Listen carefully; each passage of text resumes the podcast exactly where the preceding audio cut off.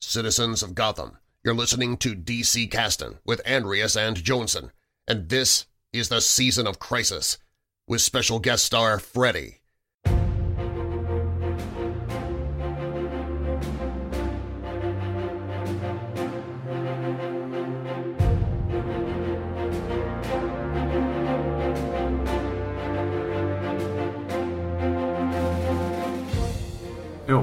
1970 slog en nyhetsbomb ner i serievärlden.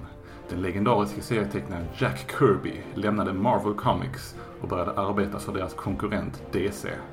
Bland mycket annat skulle han där skapa en storslagen och banbrytande berättelse som sträckte sig över flera olika serietidningar samtidigt.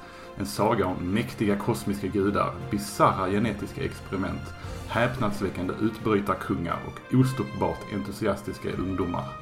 Denna historia introducerade en uppsjö av nya fantasifulla koncept och märkliga karaktärer, varav många skulle få framträdande roller i DCs universum under lång tid framåt. Inklusive den fasansfulla Darkseid och hans jakt på den mystiska Anti-Life Equation. Så håll hårt i din motherbox, se upp för mikroskopiska kloner och dödliga skidstavar, för nu reser vi genom en boomtube till Jack Kirbys Fort World.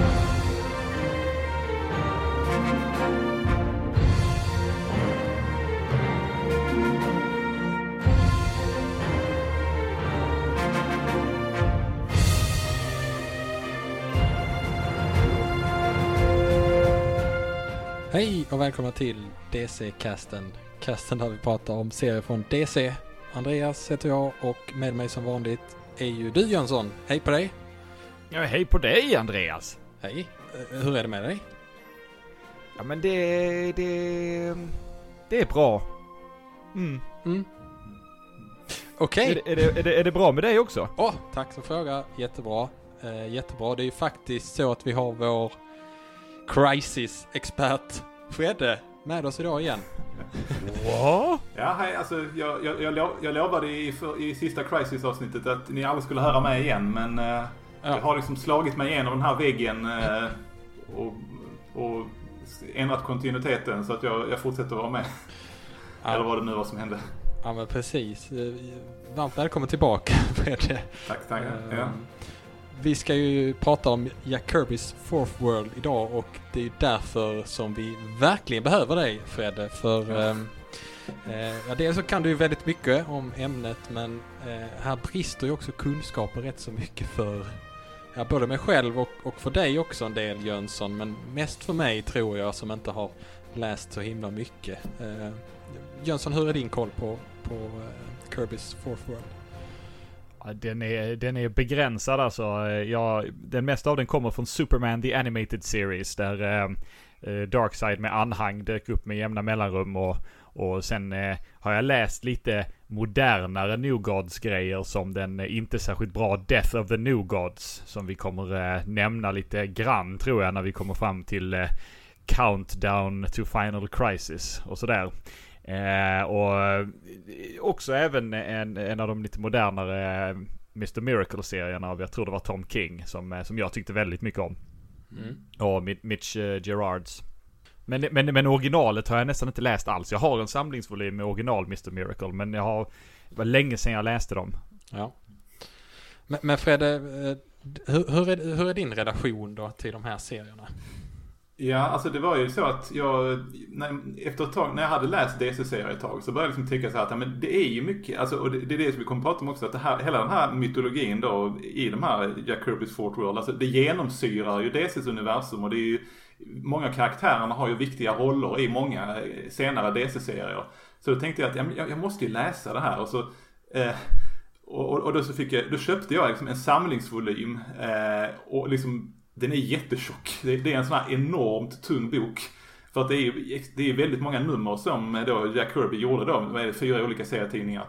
Eh, och så samlar de i den här jättetjocka samlingsvolymen. Och eh, jag, jag, jag ångrar nog, alltså jag hade gärna velat, eh, om man kunde typ köpt dem i, liksom i typ fyra separata volymer och sånt där. Det hade varit lite mer hanterbart. Men, men jag ändå, på något sätt är jag ändå glad att jag köpte den här. Och sen så läste jag den från pärm till pärm. Eh, och sen dess har jag inte läst så mycket mer Fort World. Eh, faktiskt. Men eh, det, det kommer jag nog göra i framtiden. Jag håller ju eh, verkligen med det här om det här formatet på, på de här megasamlingsvolymerna att det är väldigt klumpigt Ja. att läsa. Eh, Mm. Det är intressant, jag gick in och kollade på just och på kanske beställa hem den där omnibusversionen som, som du pratar om. Den är ju ur tryck nu men det ska komma, eller har kommit tror jag kanske, en eh, ny, ny, ny, ny tryckning av den. Men eh, går man in och läser recensioner på till exempel Amazon på den så är det Mm. väldigt många ettor den har fått eh, av, eh, det är människor som har fått en version där en, ja det är väl jag, jag tror det är ett omslag som är fel på en sida i vissa versioner. Ja, men, precis. men det pratar ja. vi om att du hade ju fått rätt på din. Men eh, Precis, ja som tur var. Jag blev väldigt lycklig att jag, jag, jag gick ju direkt till den sidan när jag, när jag fick den och liksom kollade. Ah, Okej, det var rätt. Men det, så det är väldigt missvisande när man går in och om man kollar så Amazon-recensioner på just den här så, så väldigt mycket ettor och man blir så här, jaha okej, är, är det jättedåliga serier eller vad är det som är grejen här liksom? Ja. Men då är, då är det då såklart väldigt irriterande att, att ett, ett omslag inte är med. Eh, Men Ja. ja. Eh, Upplägget idag är ju att eh, du kommer få berätta eh, om de här serierna och eh, det är du som egentligen har upplägget så att Ja. Jag ska inte prata så mycket om det, men det, är- tanken här är ju dels att vi kan få en övergripande bild av eh, Jack Kirbys Fourth World och, och, men, men kanske också liksom fokusera på de mest intressanta karaktärerna här som introduceras då. Eh, och vi, vi har ju pratat om det här för att vi vill ju, dels så personligen vill jag lära mig mer om det här, men eh, Mm. också att vi ska på något sätt kunna skapa här ett litet referensavsnitt så att eh, vi kan eh, peka våra lyssnare till det här avsnittet sen när vi kommer in på eh, de här karaktärerna i, i andra eh, serier och avsnitt. Så förhoppningsvis så kan vi få ett väldigt eh, uttömmande avsnitt här om detta. Så behöver vi aldrig prata om det igen. Nej, men eh, eh, det är i alla fall tanken. Jönsson, har du någon annan baktanke? Nej, det är väl alldeles ypperligt och det är ju den eh, kopplingen eh, som eh, New Gods har här och till säsongen Season of Crisis. De, de existerade väldigt mycket perifert i Crisis on Infinite Earths. Men allt eftersom våra avsnitt och våra crisisar kommer att tillta så kommer de ta upp mer och mer plats. Och då är det bra att kunna ha, ha ett referensverk i, i ryggen. Och, och kunna jämföra med hur andra, hur andra författare eh, liksom tolkar de här figurerna jämfört med hur Kirby tolkar dem. För det, det, det finns många intressanta skillnader skulle jag tro. Ja, men eh, Jönsson, eh, du har grävt fram lite bakgrund eh, på Jack Kirby om jag inte har missförstått det här. Så eh, jag tycker att vi börjar med att gå in på bakgrund. I am vengeance. I am the night. I am the relevant background information required for this episode. Ja men visst, tack så, tack så mycket Batman eh, för det. Jo men Jack Kirby va, eh, lite av ett, eh, lite av ett, han har lite av en speciell plats kan man säga i, i, eh, i serietecknar eh, och författarkanon. Eh, han kallas ju för Jack the King Kirby med all rätta. En eh, titel som eh, Rob Liefeld försöker sno av honom. Men eh, vi får väl säga att han inte har lyckats med det va. Han har ju tecknat New Gods också, Rob Liefeld, men eh, ja, nej. Ja, om vi kan kalla det Rob Liefeld gör att teckna så kan vi absolut säga att han har tecknat New Gods. Men eh, vi rullar tillbaka, hela vägen tillbaka till 1917. Då föds Jakob Kurtzman, eh, som är Jack Kirbys eh, riktiga namn då. Eh, Jack Kirby var ett av många, många pseudonymer som han använde när han eh, tecknade under Golden Age. Men det verkar som att liksom Jack Kirby var det som han gillade allra bäst. För det verkar, det verkar som att han till slut fastnade för det och liksom fortsatte använda det. Eh, han samarbetade under Golden Age väldigt mycket med Joe Simon, som eh, var en författare och tecknare. Eh, och eh, tillsammans med honom skapade Kirby bland annat Captain America för Timely Comics, det som skulle bli Marvel. Men eh, han eh, passade också på att gå in och radikalt förändra karaktären Sandman för National Comics, som sedermera skulle bli DC. Sandman var ju den här eh, Mystery Man-figuren med fedora och gasmask som liksom sövde, sövde brottslingar med gaspistol. Men efter att eh, Joe Simon och Jack Kirby hade tagit sig an honom så hade han tights och en sidekick som hette Sandy the Golden Boy och eh, och hoppade runt på hustak med sin wirepoon. Fantastiskt ord. Eh, tillsammans med, med Joe Simon eh, kan man också säga att Jack Kirby skapade subgenren Young Romance. Som eh, var en, en av de genrer som sen liksom knuffade bort superhjälteserierna lite grann under den här eh, perioden mellan Golden och Silver Age. Även om han började eh, och jobbade mycket frilans på olika eh, förlag så blev det under Silver Age, 50-60-talet på Marvel, han blev mest liksom framstående. han jobbade med Stan Lee och har på ett eller annat sätt liksom varit med och skapat i princip hela Marvels Silver Age superhjältestall. Alltså det som, mm. det som numera vi ser i Marvel-filmerna och så vidare. Liksom, Kirby har varit med och, och liksom petat mm. på nästan alla karaktärer där. Eh, och det är väl där han också får det här namnet The King of Comics, eller Jack the King Kirby.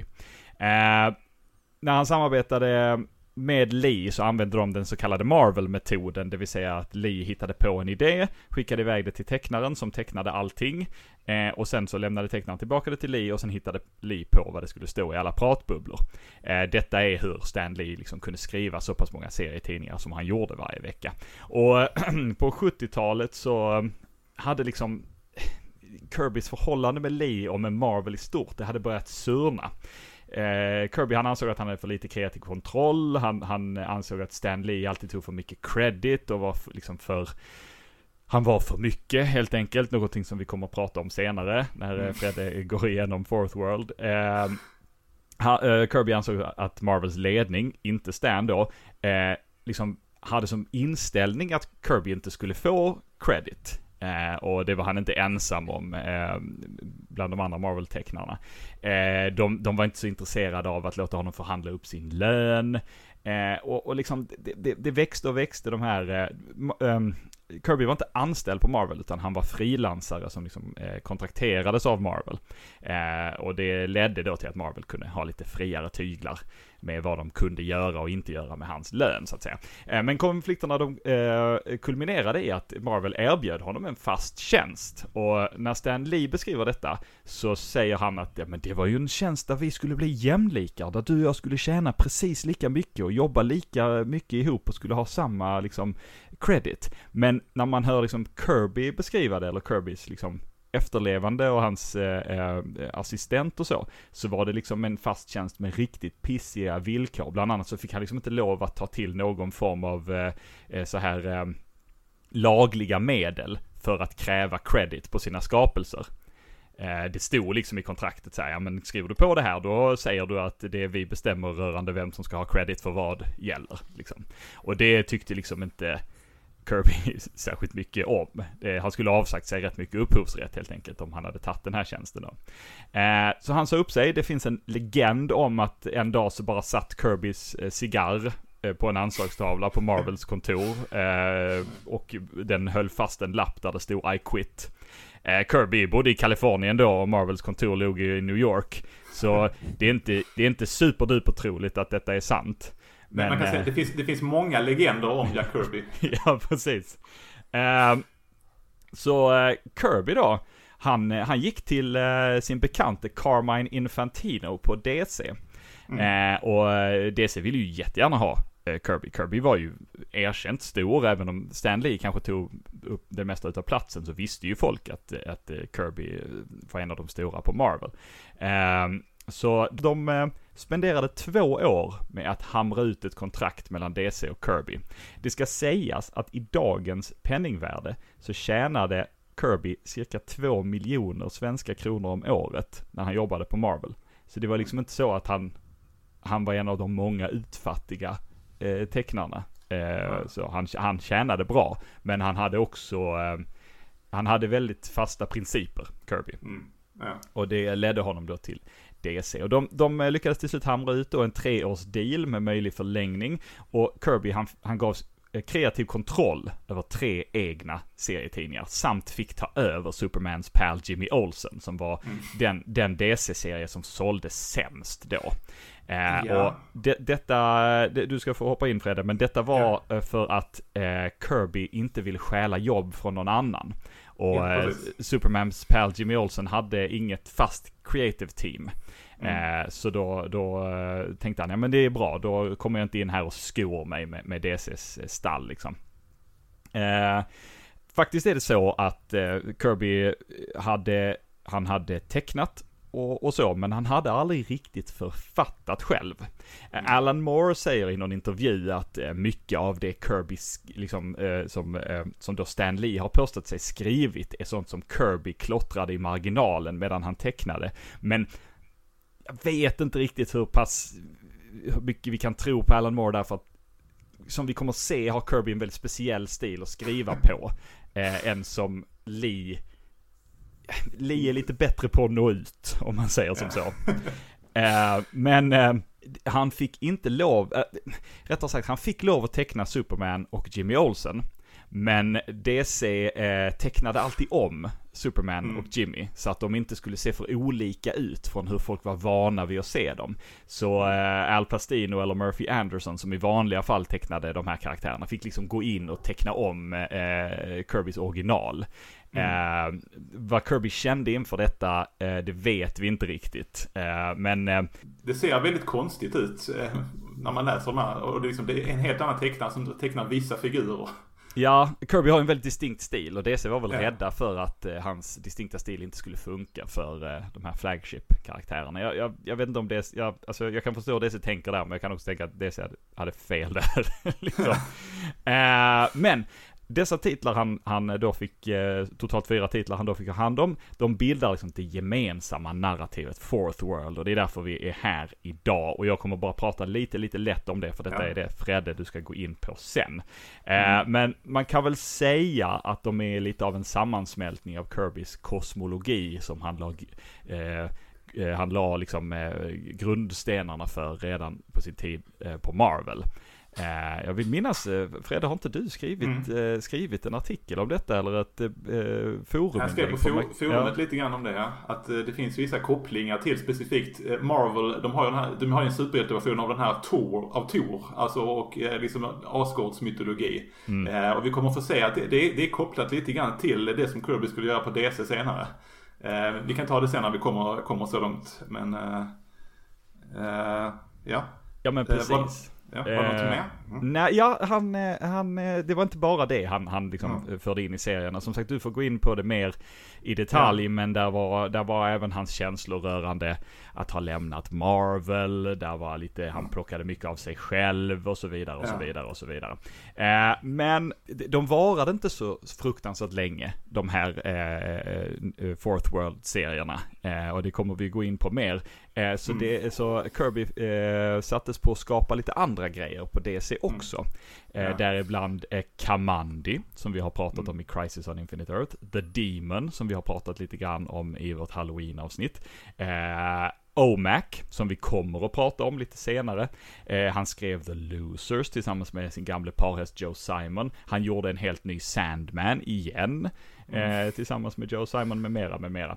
Eh, det, det verkar dock som att den kreativa kontrollen som Kirby liksom sökte när han drog sig till DC inte riktigt fanns på DC, trots att han fick hela liksom, möjligheten att skapa Fourth World. Mm. för han sattes ofta på att teckna serier som han inte var så sugen på att jobba på. Eh, Likaså var liksom DC inte alltid sugna på att liksom ge efter för Kirbys kreativa impulser. Eh, och det låter ju liksom illa, men samtidigt får man komma på att han, han liksom, han var ju anställd av DC som tecknare. Det är liksom, det är klart han kan förväntas teckna det DC säger åt honom att teckna då. Det var ju hans jobb liksom. Så det är, det är lite ge och ta. Och det verkar mm. som att eh, Kirby som i intervjuer verkar ändå vara ganska så här positivt inställd till både Marvel och DC. Eh, och även deras användande av figurerna han har skapat ändå liksom var lite svårjobbad där. Eh, vad som är lite svårare att ha förståelse för, det var att Kirby sägs vara rätt så illa omtyckt på DCs kontor. Eh, det, det, sägs att eh, på grund av att alla år han liksom jobbat för Marvel och på grund av liksom den rivaliteten som fanns då mellan de två och hur inflytelserik som han uppfattades som så snackades det en hel del skit om honom bland de andra tecknarna på DCs kontor och detta, detta liksom förvärrades av att han då jobbade hemifrån i Kalifornien och DCs kontor också låg i New York. Så att han skickade ju in alster till DC och DC då som vi pratade om tidigare tecknade om eh, eh, en del av hans karaktärer, en del av hans liksom eh, tuschare tecknade om och, och liksom så här. Eh, och han kunde liksom inte göra någonting åt det. Han, han kunde inte stoppa det liksom. Eh, så liksom när hans kontrakt tog slut på DC så gick han tillbaka till Marvel och enligt då än en gång Stan Lee blev han varmt välkomnad tillbaka. Eh, och det är ju trist att man alltid måste ta det Stan Lee säger med en nypa salt, men det är tyvärr så. Eh, det, det, det, men det verkar också på Kirby i intervjuer och sånt som att han var rätt glad för att komma tillbaka. Och sen var det lite svängar fram och tillbaka exakt var han befann sig och vilket förlag han befann sig på vid vilken tid och så vidare. Och det mm. går vi inte in på nu. Eh, utan nu ska vi eh, helt enkelt gå in på Jack, eh, Jack Kirbys Fourth World. Ja, tack så mycket för den bakgrunden Jönsson. Eh, skitbra jobbat. Det var, det var verkligen fantastiskt. Eh, Jag håller med. Ja, nej men eh, det var det. Fredde, mm. eh, tänker låta dig ta över. Ja. Vad, vad, handlar de här serierna egentligen om? Jo, eh, jag kan ju förklara nu för lyssnarna att som vi sa, som jag tror vi sa nu här innan, eh, så är ju det här, alltså Fort, den här Fort World-historien, den är alltså uppdelad i fyra serietidningar. Eh, och jag tänker att jag, men jag tänker liksom gå igenom det här, och beskriva de här serietidningarna en och en nu här så att jag börjar med en från början till slut. Eh, men det är viktigt att komma ihåg då att eh, Ska man lä- min, min, min liksom rekommendation, alltså vill jag verkligen understryka det att man ska inte läsa dem en och en. Alltså först ska man läsa igenom alla nummer av en serietidning och sen gå vidare till nästa. Utan man ska läsa dem i utgivningsordningen alltså. För att det kan vara en, alltså historien den går ju, löper mellan numren. Och det är det som är så nyskapande när den här serien kom. Eh, så att, eh, gör inte som jag gjorde nu här. Eh, utan, eh, men läs dem i, rätt ordning och ni kommer, kommer få se, jag kommer säga lite grann också om att, eh, fast här fortsatte historien i, den andra tidningen så, ja, ni kommer att märka hur det blir. Eh, men vi börjar ju då med den, den första av de här tidningarna som faktiskt den första som, som kom ut då. Och det var ju naturligtvis då Supermans pal Jimmy Olsen. Eh, som ju hade funnits tidigare men som Kirby då tog över här nu då. Eh, eh, och ja, jag kan ju jag kan börja berätta om handlingen som, eh, som sker här då. Att ehm, eh, Daily Planet eh, har ju nu blivit uppköpt av eh, Morgan Edge. Eh, en mediamogul helt enkelt. Och tidningens reportrar, vilket inkluderar både Clark Kent och Jimmy Olsen och även Lois Lane och sådär. Har blivit, de har blivit, blivit tv-reportrar istället. Eh, så Jimmy Olsen han får ju uppdrag eh, av Morgan Edge att rapportera om The Wild Area. Eh, och det ska han göra, det är en plats utanför Metropolis som är väldigt mystisk. Och det ska han göra tillsammans med The Newsboy Legion. Som är en gammal, som är en, en, en grupp med ungdomar. Ursprungligen en Golden Age-grupp. Men som nu har uppdaterats och som är barn till de ursprungliga Newsboy Legion.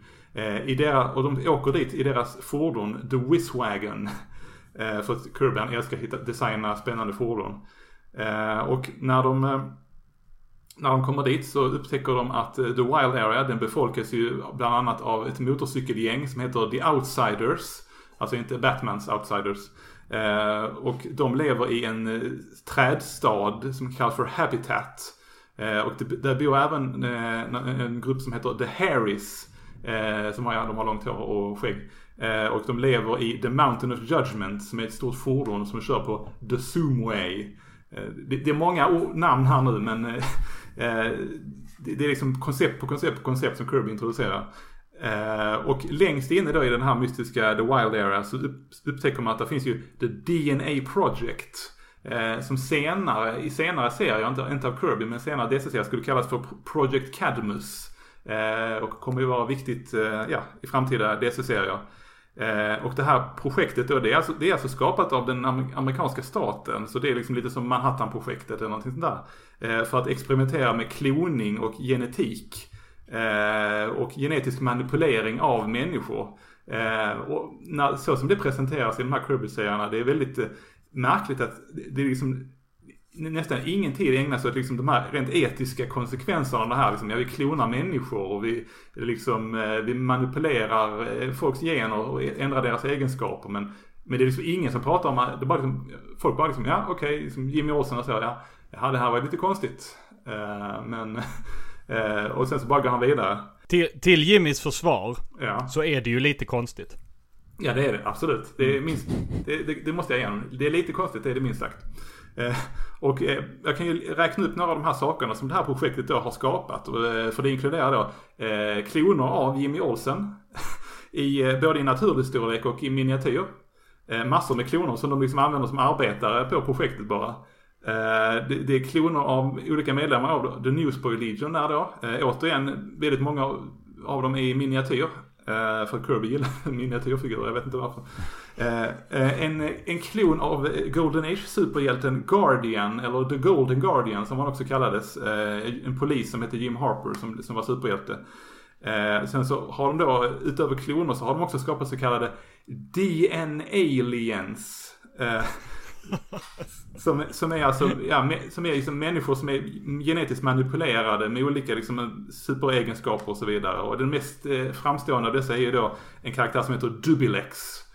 Eh, som har liksom horn i pannan och eh, ser allmänt konstig ut. Eh, och sen så kan man också lägga till att de här Harrys som jag nämnde tidigare, de är ju också sådana här genetiskt eh, framavlade för att ha liksom extra skarpa hjärnor. Eh, och numera reser de runt på den här vägen utanför. Eh, Eh, så ja, det, det, är vad Jimmy Olsen hittar i, i DNA-projektet. vad har ni att säga om det så här långt? Men om, man, om man får får höra att det finns en tidning som heter Supermans pal, Jimmy Olsen. Ja. Och sen får höra, ja vad handlar den om? Ja den handlar om det här. Så blir man lite förvånad kan man säga. Ja, jo. Nej, det... Man förväntar sig något lite barnsligare. Absolut. Uh, men, men om vi, går, vi, kan gå, vi kan gå vidare här för att det här DNA-projektet då, de har ju en ärkefiende uh, som kallas för The Evil Factory. Ah. Eh, som, som styrs av två eh, elaka typer som heter Mokari och Simian. Eh, med förbehåll för uttalet. Det är många namn som ska uttalas som jag kanske inte uttalar rätt. Men Mokari och Simian. Och det är två skurkar då som de har, de har stulit material från det här DNA-projektet. Eh, för att skapa liksom sina egna grejer, i huvudsak liksom olika monster. Eh, som de då anfall, använder helt enkelt för att anfalla det här DNA-projektet. Eh, och det gör de på, på uppdrag av en eh, skurk som kallas för Darkside. Eh, så det är alltså i de här tidiga numren av Supermans pal Jimmy Olsen som namnet Darkside förekommer. Och han, han dyker upp på liksom lite olika tv-skärmar men han är inte liksom väldigt, väldigt mycket med i de här serierna ännu. Men han, vi kommer återkomma till honom, absolut. Ja, honom har jag åtminstone hört talas om. Darkside.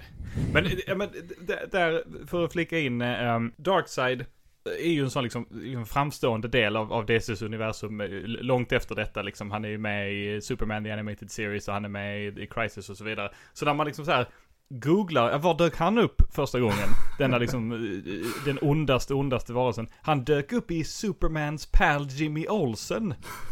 Så då rotar man ju fram det numret liksom, vad var jag, 16-17 bast liksom. Man måste hitta första Darkside och så bara, han är inte här. Var är, var, var, var är han? Och så i, slutet, precis i slutet, så är det liksom en liten Darkside på en tv-skärm. Ja. Det, det är inte, man tänker att han hade ett coolare intro. Precis. Men det, det, på ett sätt och vis så är det ändå, om jag också får kommentera lite här, att det på sätt och vis är det ganska coolt det här att liksom att han, han, liksom, han är mest med som en sorts mystisk, det är han som är den stora skurken men han är, han är liksom med i bakgrunden och han, han, de, de andra pratar om honom som att åh, han är så mäktig och ond. Men man får inte se så mycket av honom ännu utan han introduceras väldigt långsamt och det, det tycker jag ändå är coolt. På något ja, sätt. Men, men samtidigt ja. så, liksom, så har han liksom ansiktet mot kameran också på den här tv-skärmen. Så det är väldigt liksom som att han inte fattar hur teknologin funkar. Nej. Det är liksom, ja, syns jag nu? Ja, simmar jag ur bild? Hör du mig? Vi, vi, vi, kommer återkomma till Darkside och hans relation till teknologi längre fram. Det, det, det lovar jag. Men jag kan ju räkna upp lite snabbt också hur vad The Evil Factory, vad, vad de skapar för monster här då. Eh, det inkluderar då en, en jättestor klon av Jimmy Olsen eh, med hud täckt av kryptonit. Eh, som de anfaller, ah som anfaller Superman. Eh, eh, de skapar lite olika fyraarmade monster som kläcks ur ägg. Eh, som också är farliga. Sen så skapar de diverse mytologiska varelser. Alltså typ Loch Ness-sjödjuret gör de och lite, någon sån grip och lite andra sådana. Jag tror det var en enhörning eller någonting sånt där. Eh, den typen av varelser skapar de också. Eh, och sen så, sen så när, längre fram i serien så blir ju Jimmy Olsen tillfångatagen av de här. Eh, och då så manipulerar de honom så att han förvandlas till en grottmänniska. Ah. Han blir bättre sen men Jag tror de kallar honom Homo Disastrous. Men alltså, The Evil Factory. Ja. Är, är, det, är det liksom ett registrerat varumärke de, de kör på där eller något, något liksom när de ska ha liksom banklån för att bygga upp den här. eh, ja, ni skriver det till The Evil Factory. Jaha, vad, vad gör ni där då? Det är gissningsvis Darkseid som finansierar det så att eh, han, han vill nu, han tycker nog om att det kallas för det. det är nog bara till deras fördel. Ja, Darkside-banken. Ja, precis. Eh, men, eh, så att, men man kan gå vidare med handlingen här då. Eh, för att det här pågår då några nummer. Men sen så, sen så Jimmy, och, Jimmy och gänget som vi kan kalla dem. De lämnar ju senare det här DNA-projektet och återvänder till Metropolis. Och då stöter de också på den brottsliga, organiserade brottsliga organisationen Intergang. Som, det visar sig att de är också underhuggare till Darkside, Men det är alltså ja, det är människor på jorden som är gangsters helt enkelt. Eh, och det visar sig också att Morgan Edge då, den här mediamogulen, han, han har ju också kopplingar till Intergang och till Darkside. Eh, och han försöker ju på olika sätt att röja både Jimmy Olsen och Clark Kent eh, ur vägen. Så att de inte ska upptäcka ja, skurkarnas planer. Eh, och jag måste här då nämna det, det allra, allra bästa sättet de gör det på. Det är ju när då Intergangs ledare Bruno Mannheim, eh, han eh, fångar, tillfångatar Jimmy Olsen, Golden Guardian och eh, eh, Goody Rickles. Eh, vi återkommer till honom. Eh, eh, och förgiftar dem med pyrogranulate. Eh, vilket innebär att de kommer brinna upp inom 24 timmar. Så liksom, han skulle kunna ha skjutit dem men, men, men nej. Det, det här, och så, han bara, okej nu har ni blivit förgiftade, nu, nu släpper jag lös så att ni får gå, gå fritt. Och oroa er över att om 24 timmar kommer ni brinna upp. Förhoppningsvis blir det också väldigt, på ett väldigt pinsamt tillfälle också. Ja. När det brinner upp. När ni ska betala eller vad ätit eller något sånt där. Eller någonting när det är riktigt awkward. Ja. Eh, Go- Goody Rickles säger det att ja, vi måste se, se till att se, se välklädda ut nu för snart så kommer vi brinna upp. Så, ja. Eh, Men eh, till slut då så lyckas ju då Jimmy och The Newsboy Legion att eh, sätta stopp eh, för The Evil Factory. För de upptäcker ju att den ligger ju förkrympt eh, i Skottland. Eh, Det var därför de kunde skapa Loch Ness sjödjuret. Eh, Och den här då, när Jimmy Olsen då, när han är grottmänniska så blir han ju vild och muskulös och han, han slår ju sönder The Evil Factory helt enkelt. Eh, och så, och det, det är det som händer i de här serierna. Jag kan räkna upp några av de andra. För det, det här är som det, det som är liksom den huvudsakliga handlingen i Supermans Pad också, Sen så fortsätter Kirby några nummer till. Men det har inte med den här Fort World-sagan att göra egentligen. Men jag kan, jag ska bara snabbt räkna upp några av de andra konstiga sakerna som händer i den här serien. Det inkluderar så att eh, på, i DNA-projektet så har de en konsert med The Solar Phone. Vilket innebär att man tar på sig, folk tar på sig någon sorts mystisk hjälm och så har de en sorts trippig, eh, nästan en sorts hallucination i form av sånt här fotokollage. För Jack Kirby han tyckte om att göra fotokollage när han skulle avbilda någonting som är liksom trippigt eller liksom eh, väldigt udda. Mer udda än allt jag har räknat upp hittills. Alltså fotokollage som i många tecknade bilder. Inte så att han gör det liksom fumetti eh, Nej, nej, nej, alltså- fotografier och så. Jo, det är fotografier. Eh, Han, han, han klipper ihop fotografier till en enda stor liksom, bild som ser väldigt... Ja. Eh, ja, det, det är väldigt snyggt. Det fanns i många tidigare Kirby-serier också, till exempel Fantastic Four i Marvel och sådär. Men det, det, det är en populär grej han gör. Han, kom, han gör det i flera tillfällen i Fort World-serien. Alltså det, det är väldigt spännande att titta på när han gör det. Eh, några andra konstiga saker som händer, det är då, eh, jag måste ju nämna eh, eh, Don Rickles. Alltså den här eh, komikern, eh, det är en verklig karaktär, en verklig person. Alltså en amerikansk eh, komiker då. Eh, han dyker ju upp i de här serierna bara. Och mer märkligt är att du, i serien så introduceras då Goody Rickles. Som tydligen är det är aldrig riktigt klart om han är typ en tvilling till Don Rickles eller om han bara råkar vara en person som ser ut som Don Rickles och som heter Rickles i efternamn. Eh, väldigt, väldigt konstig karaktär. Men jag, jag, jag tänker vi hinner inte gå in så mycket på honom nu. Jag måste bara säga, ja, Don Rickles är med, är en del av Fort World. Väldigt kort, i två nummer. Eh, Men, och- eller var, var, Kirby och, var Kirby och Rickles vänner eller är det liksom... Jag vet eh, inte. Jag- det är Ett av omslagen, där är någon sorts karikatyr av Rickles där det står något sånt här To my good friend Attila the Hun. Eh, jag vet inte om det, om det är Kirby som har ritat den åt Rickles eller det är Rickles som har ritat den åt Kirby. Jag vet inte. Men det, jag, jag har inte liksom grävt i vad Kirbys relation är till Don Rickles. Men, eh, och för övrigt, det är på ett, på ett av de här omslagen där det också står längst uppe. Kirby says Don't ask, just buy it. Vilket är en väldigt bra sammanfattning av mycket av Fort World. Eh, som ni kanske har märkt eh, hittills. Men, eh, och sen så några sista saker som också måste nämna. Ehm, det är ett nummer, det har ingenting med Fort World att göra, men så, så upptäcker man ju planeten Transylvane. Det är alltså en galen vetenskapsman som har skapat en planet i miniatyr i sin källare.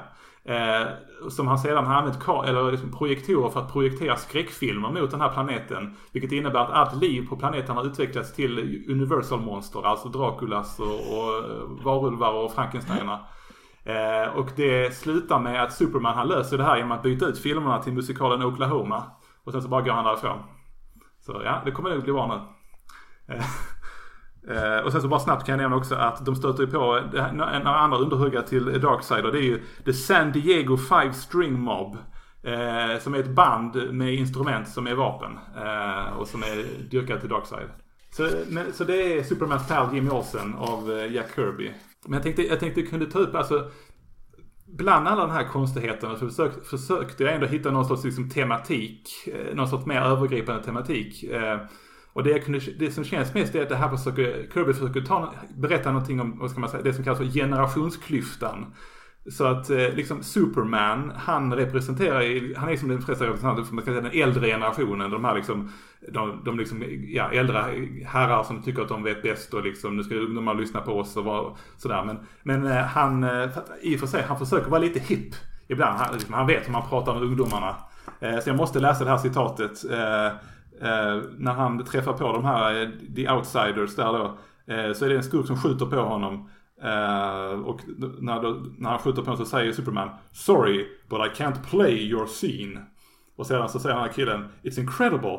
It, those were real bullets bouncing off your chest. And that Superman costume, it's... Och då säger Superman It's for real brother, only it stands for peace. Something you should dig, but fast. Jävlar! Superman, han vet ju hur man pratar med kidsen alltså. Det, det är hans grej. Och liksom mot det här då eh, så har vi då som Jimmy Olsen och The Newsboy Legion som är liksom, de är liksom ungdomsgenerationen och det är verkligen här för, för Jimmy, han är, ofta är han, han är inte så mycket kompis med Superman utan det är som att du, Superman, du är som ur vägen här, det här, jag ska göra min grej nu liksom och, och liksom eh, ett bisarrt exempel det är ju när, när, eh, när Superman han lyckas ju rädda Metropolis från en exploderande kärnreaktor. Eh, och efter att han har gjort det eh, så, så, så, så, när han träffar Jimmy då och Newsbolingen då, då sitter de och surar för att de är liksom eh, men vi fick, vi fick inte vara med när du räddade världen från en kärnreaktor. Och de liksom bara Jaha, vad förväntar du att du ska få någon medalj eller någonting? Och de, de bara surar på honom för att de fick inte få vara med. Det är inte så mycket pärl. Nej, verkligen inte. Och det, och det är liksom, ja, och det, det här till Jimmy Olsen, han är liksom, han är liksom mer en tuff actionhjälte här än han, var, liksom, han har varit mycket tidigare. Han, det, jag tror det, han är i en Kirby-serie så att han gör mycket häftiga actionposer och slåss med knytnävarna och sånt där. Men sen så det, det andra intressanta tematiken det är ju det här med eh, subkulturer. Eh, de, liksom, de pratar om det mycket. Det är de här The Outsiders och The Harris och, och allt det där. Eh, och flera andra som dyker upp senare. Eh, och det, det är liksom Kirby, han är ju, han var ju då liksom ganska, han, han var ju inte någon ungdom när han skrev de här serierna. Men han, eh, han, han verkar ändå liksom vilja skilja det här och det, det är ofta väldigt klumpigt.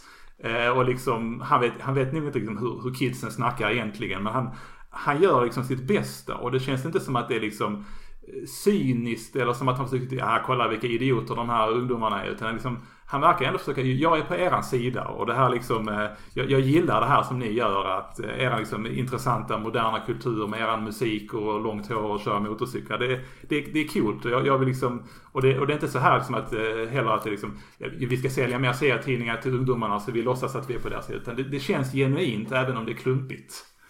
Um, jag, ty jag, tycker det är väldigt charmigt på något sätt. Jag, jag tänker, eh, vi pratade om tidigare att Supermans pär Jimmy Olsen var en av dessa serier som sålde liksom sämst när Kirby mm. eh, tog över. Och vi, jag tror vi till och med har slängt ut eh, omslaget på Instagram i någon av eh, våra Carman Infantino Seven Things grejer. Men det står ju Supermans ex-pal Jimmy Olsen. Ja, precis. och, Jimmy kör på honom med någon motorcykel eller något sånt där, mm. Stålmannen så här. Men tror du tanken var liksom att, att ändra Jimmys karaktär i den här serien liksom för att liksom röra om och kanske hitta en ny publik? Att, att kanske Supermans pal Jimmy Olsen var lite töntstämplat och att man nu försökte hitta något, eh, något coolare. Jo, alltså det känns ju mycket som det. Att det är mycket med det här Jimmy, han är liksom en, en mer actionfigur och, och liksom cool figur där.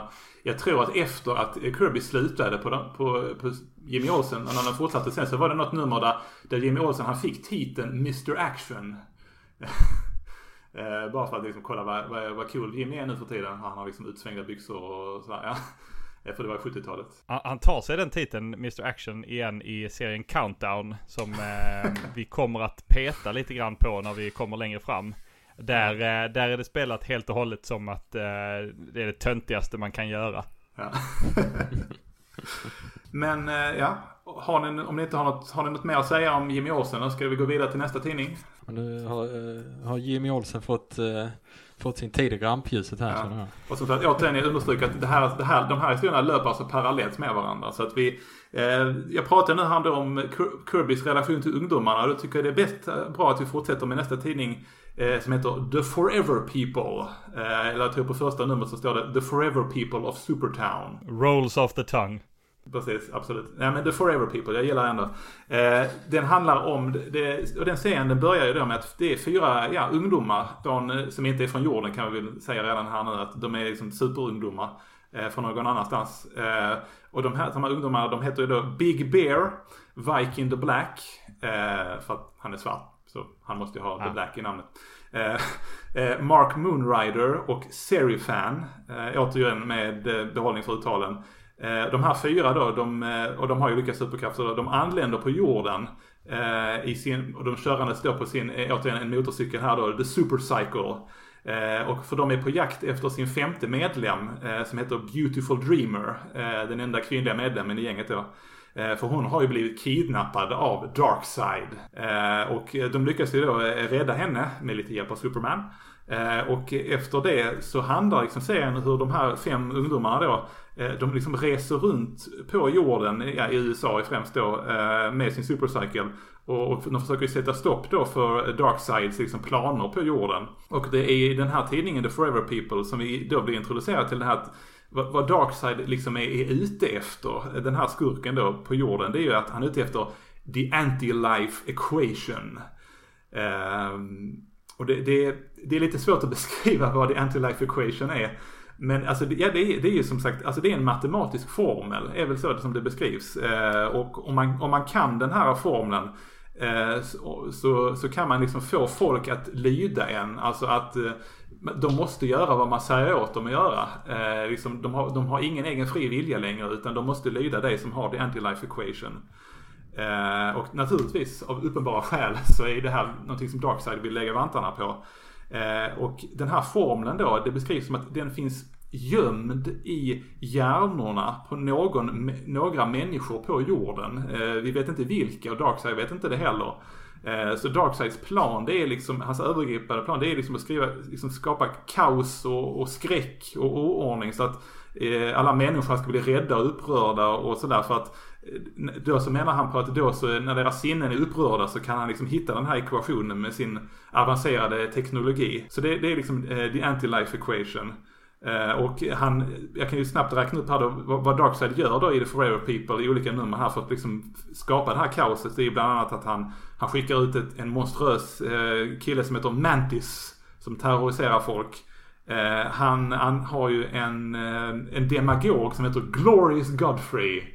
Eh, jag tycker om det namnet. Jag, älskar, jag älskar Glorious Godfrey. Eh, som, eh, han, som liksom håller på att hjärntvätta folk så att, eh, så att de blir så kallade justifiers. Som är liksom, ja, soldat, en sorts soldater som liksom sprider hat eh, och förstör saker och sånt där. Och, han är, ja, eh, och sen så har vi då eh, karaktären Desard. Eh, som har, eh, bland mycket annat, så skapar han, han, är liksom, han uppfinner saker. Han har skapat Happyland. som är en nöjespark. Eh, där, där folk har blivit tillfångatagna och liksom torterats bakom kulisserna. Eh, så att de, de som besöker nöjesparken de vet inte om att det pågår bakom kulisserna utan de ser någon sorts illusion där det liksom ser ut som att de här som blir torterade de är liksom, ja det är liksom, ja det är ju robotar eller det är ju folk i kostymer. Det är ju liksom en del av showen liksom. Eh, de vet inte om att det är liksom tortyr som pågår. Eh, och det är väldigt, väldigt obehagligt koncept. Jag tycker det är väldigt, väldigt spännande.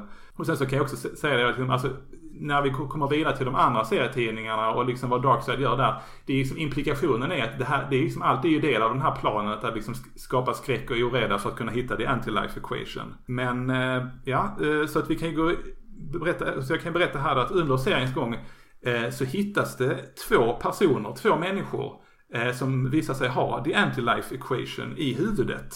Eh, så, och som kanske kan använda den för att eh, få folk att lyda allting de säger åt dem att göra. Eh, och det, de här två personerna, den första av dem det är ju en, eh, en brottare. Eh, en väldigt vänlig och hedersam person som heter Sonny Sumo. Eh, han är japan. Eh, Men han är liksom, han är, han är, även fast han har den här kraften, han upptäcker att han har förmåga, så han, han använder den väldigt sällan och han är liksom väldigt godhjärtad och vänlig. Eh, och han lyckas ju då egentligen undkomma Darkseid eftersom eh, Darkseid, han hamnar liksom i ett trängt läge där han tror att, att Somnusumbo ska använda ekvationen mot honom. Eh, tolkar jag det som i alla fall. Så Darkseid skjuter ju honom med de så kallade Omega Beams. Eh, vi kan vi återkomma till dem lite senare. Men i det här fallet så när de träffar honom så transporteras han, Sonny Sumo, bakåt i tiden. Och sen så lever han sitt liv för flera hundra år sedan i Japan i ett munkkloster. Eh, liksom, ja, och Darkseid kan inte göra någonting. Han kan inte komma åt honom för att han är eh, tillbaka i tiden. Och han, liksom, han dör i, i dåtiden. Det, det, det är väldigt vackert. Den andra personen. Jag ska bara, bara flika, flika in här. Kom, kom ihåg detta till framtida avsnitt. Eh, just det som, det, för det, det, ska vi prata om senare. I, långt framåt i tiden. Eh, intressant nog med tanke på temat. Och även eh, om du tittar på Doctor Who. Så eh, kommer du nog också ihåg det. Ja. Det känns som Steven Moffat har lånat eh, det konceptet i sina Weeping Angels. Ja, ja precis. Jo, det, det är en väldigt, ja. Eh, och, jag, jag, tycker om Sonny Sumo och jag har läst att han, han kommer att dyka upp igen. Och jag, jag blev så glad när jag läste det. Jag har inte läst, ja, jag gillar Sonny Sumo, det är min understrykan. Men den andra personen... Jag gillar hans kompis Peter Pasta som är från Italien. Precis, ja det... Mm. Ja det tänker jag klimpa bort hörni. Mm, ja. Men eh, den andra personen då som har the anti-life equation i huvudet. Eh, det är ju en person, kille som heter Billion Dollar Bates. Han, eh, jag måste flika in här också att, och det här är inte ett skämt från min sida, men hans underhuggare kallar honom vid olika tillfällen för Master Bates. Bara pausa där. Det, det, det, ja, Kirby han lyckades. Vi lämnar det okommenterat. ja, jag tror det, inte, det finns inte mer att säga. Det, nej. Eh, och eh, till, skillnad, till skillnad från eh, till, till skillnad från eh, Sonny Sumo då så är ju eh, Billion Dollar Bates, han, han, är ju ett riktigt svin alltså. Han är ju, och liksom anledningen till att han är en miljardär det är ju för att han har kunnat använda den här eh, förmågan att liksom få folk att säga vad han vill. Det är den, den han har använt för att liksom tjäna massor med pengar. Eh, och han, liksom, och han planerar att liksom, egentligen att erövra hela världen eh, med hjälp av en fanatisk sekt som bor, bor under hans hus. Eh, men eh, det, slutar, det hela slutar med att han blir dödad eh, av misstag när Forever People och Darkside de, de liksom slåss slåss för att liksom vara de som ska kunna komma över honom helt enkelt. Men han blir skjuten av en av sina egna vakter. Innan han kan liksom, ja, sätta sina planer i verket och innan Darkseid kan liksom få den här ekvationen ur hans huvud då. Så det, det, här är alltså de två människorna i Jack Kirbys Fort World som liksom, som har den här, eh, som använder den här eh, anti-life equation.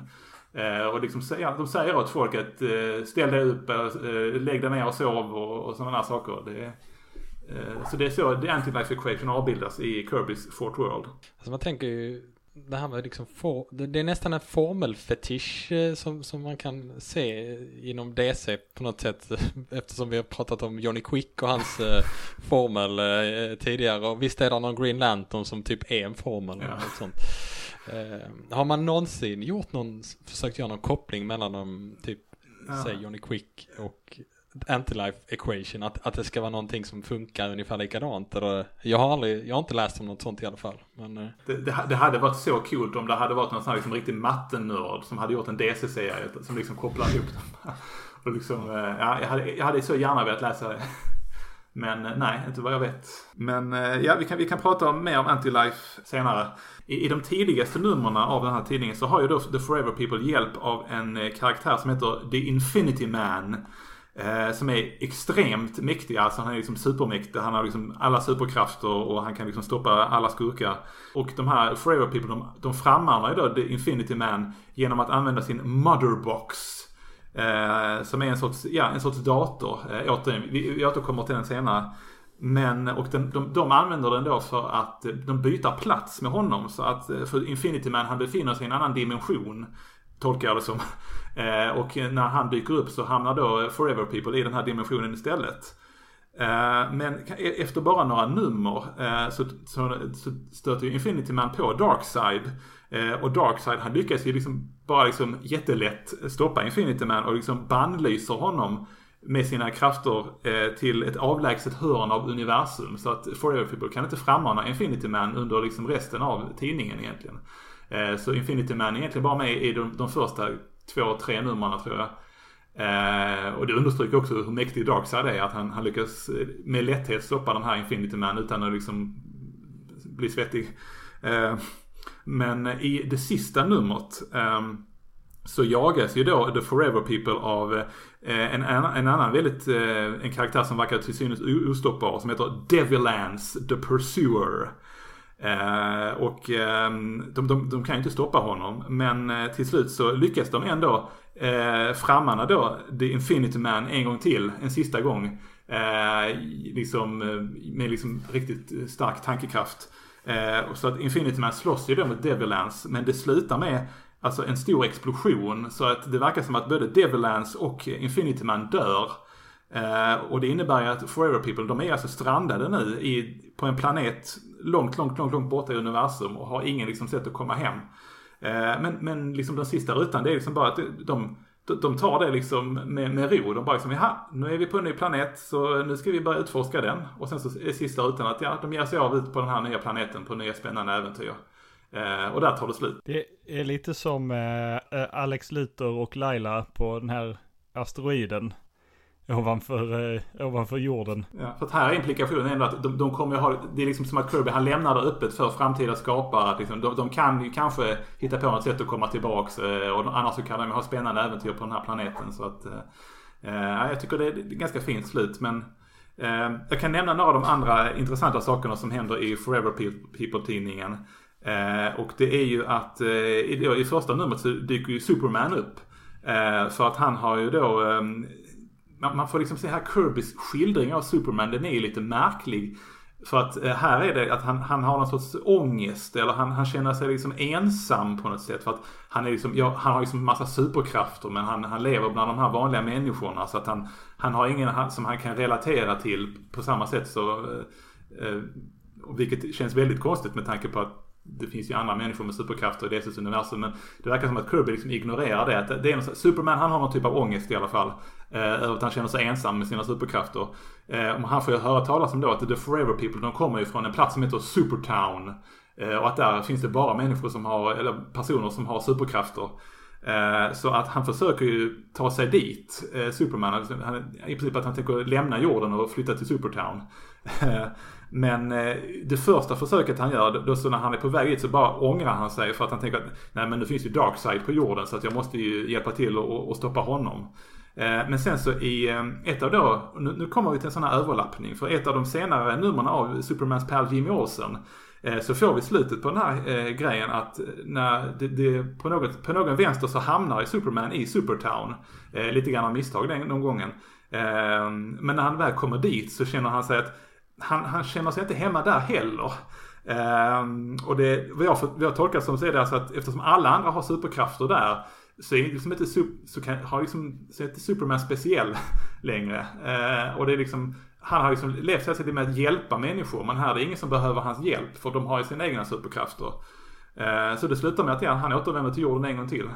Uh, och det är liksom slutet på den här lilla, hans ark kan man väl säga, Supermans resa genom Fort World. Det var kort. Men Kirby fick liksom ändå in lite, lite såhär Marvel-ångest till slut. Ja, precis. Ja, det känns lite som det. Ehm, jag måste också berätta då att ehm, när Darkseid då, han skjuter ju de här Omega-strålarna för att transportera folk bakåt i tiden och de träffar ju också Forever People. Ehm, så att de gör en liten tidsresa där. Så att eh, Mark Moonrider och Beautiful Dreamer de hamnar i Fords Theater när Abraham Lincoln ska bli mördad.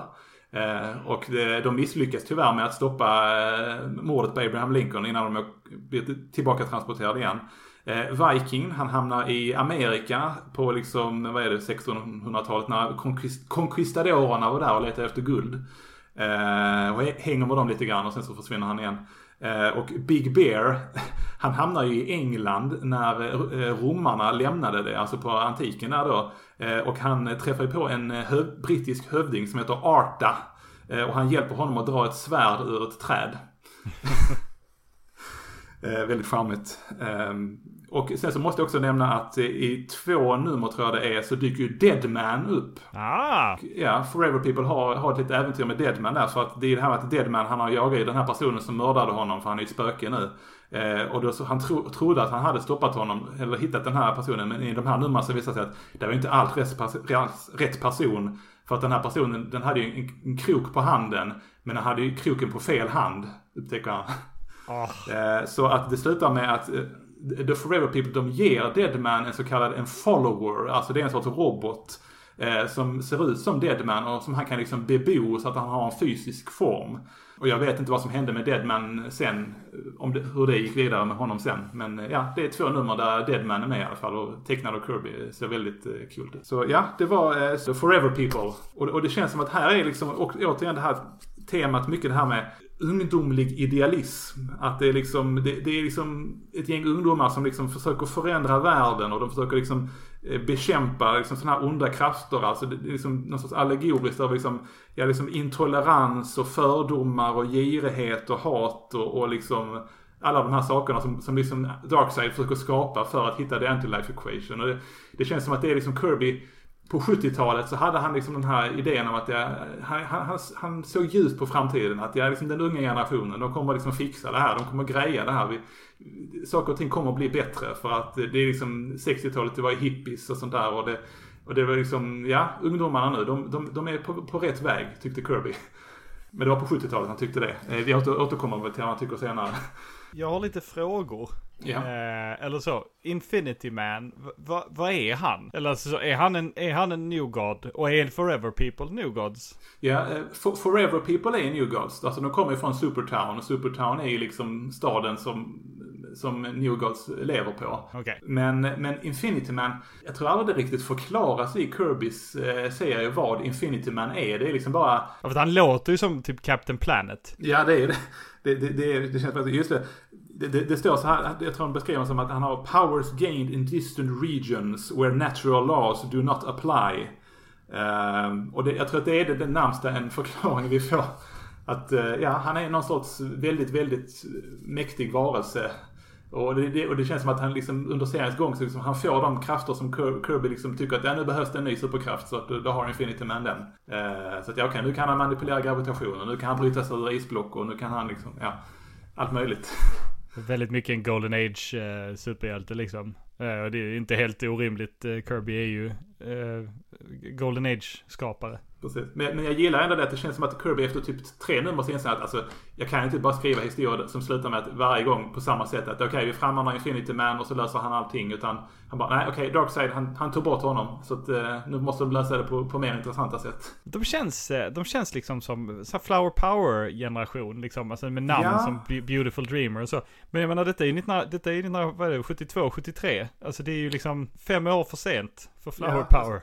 Precis, de, de kallas, jag tror vid något tillfälle är till och med några människor som träffas ja det där är ju, de ser ut som några sådana riktiga hippies. Eh, och det liksom, ja. Jag tror ändå att det är flower power hippie-grejen som är lite Kirbys tanke. Det är ju klassiskt då att han är liksom att han först fem år efter att det är, inte är coolt längre börjar liksom upptäcka det. Ja. Hade, hade han fortfarande varit aktiv idag så hade han väl eh, snackat Snapchat och sånt där. Precis. Eh, och Eh, jag, jag, jag, kan inte så mycket om liksom, vad, var, liksom, hur var ungdomskulturen på 70-talet egentligen. Men eh, om, ni har, om vi har några lyssnare som var med på 70-talet så kan vi fråga dem. Kan de gärna kommentera. Eh, ja, det, det är väldigt spännande. Det är intressant. Vi, vi, vi går nu vidare till nästa tidning som är, för du, Jönsson du, kall, du sa ju nu det här, och du sa ju ordet The New Gods. Eh, och nu kommer vi till tidningen som heter The New Gods. Eh, även om typ ett nummer så står det på omslaget Orion of the New Gods. Och på ett annat nummer så står det Kirby's Fort World of the New Gods. Men eh, ja, tidningen kallas ju helt enkelt för The New Gods. Eh, det är ju titeln. Eh, och den inleds ju då med att vi får höra talas om de gamla gudarna. The Old Gods. och här känner jag att jag måste läsa den första sidan. För det, det är så kul. There came a time when the old gods died. The brave died with the cunning.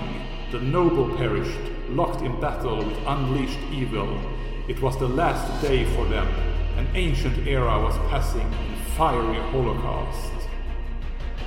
Uh, och det, det står till och med det första som står på första sidan det är epilog. Så att det här, han, han inleder med en epilog. Uh, det, det är väldigt kul.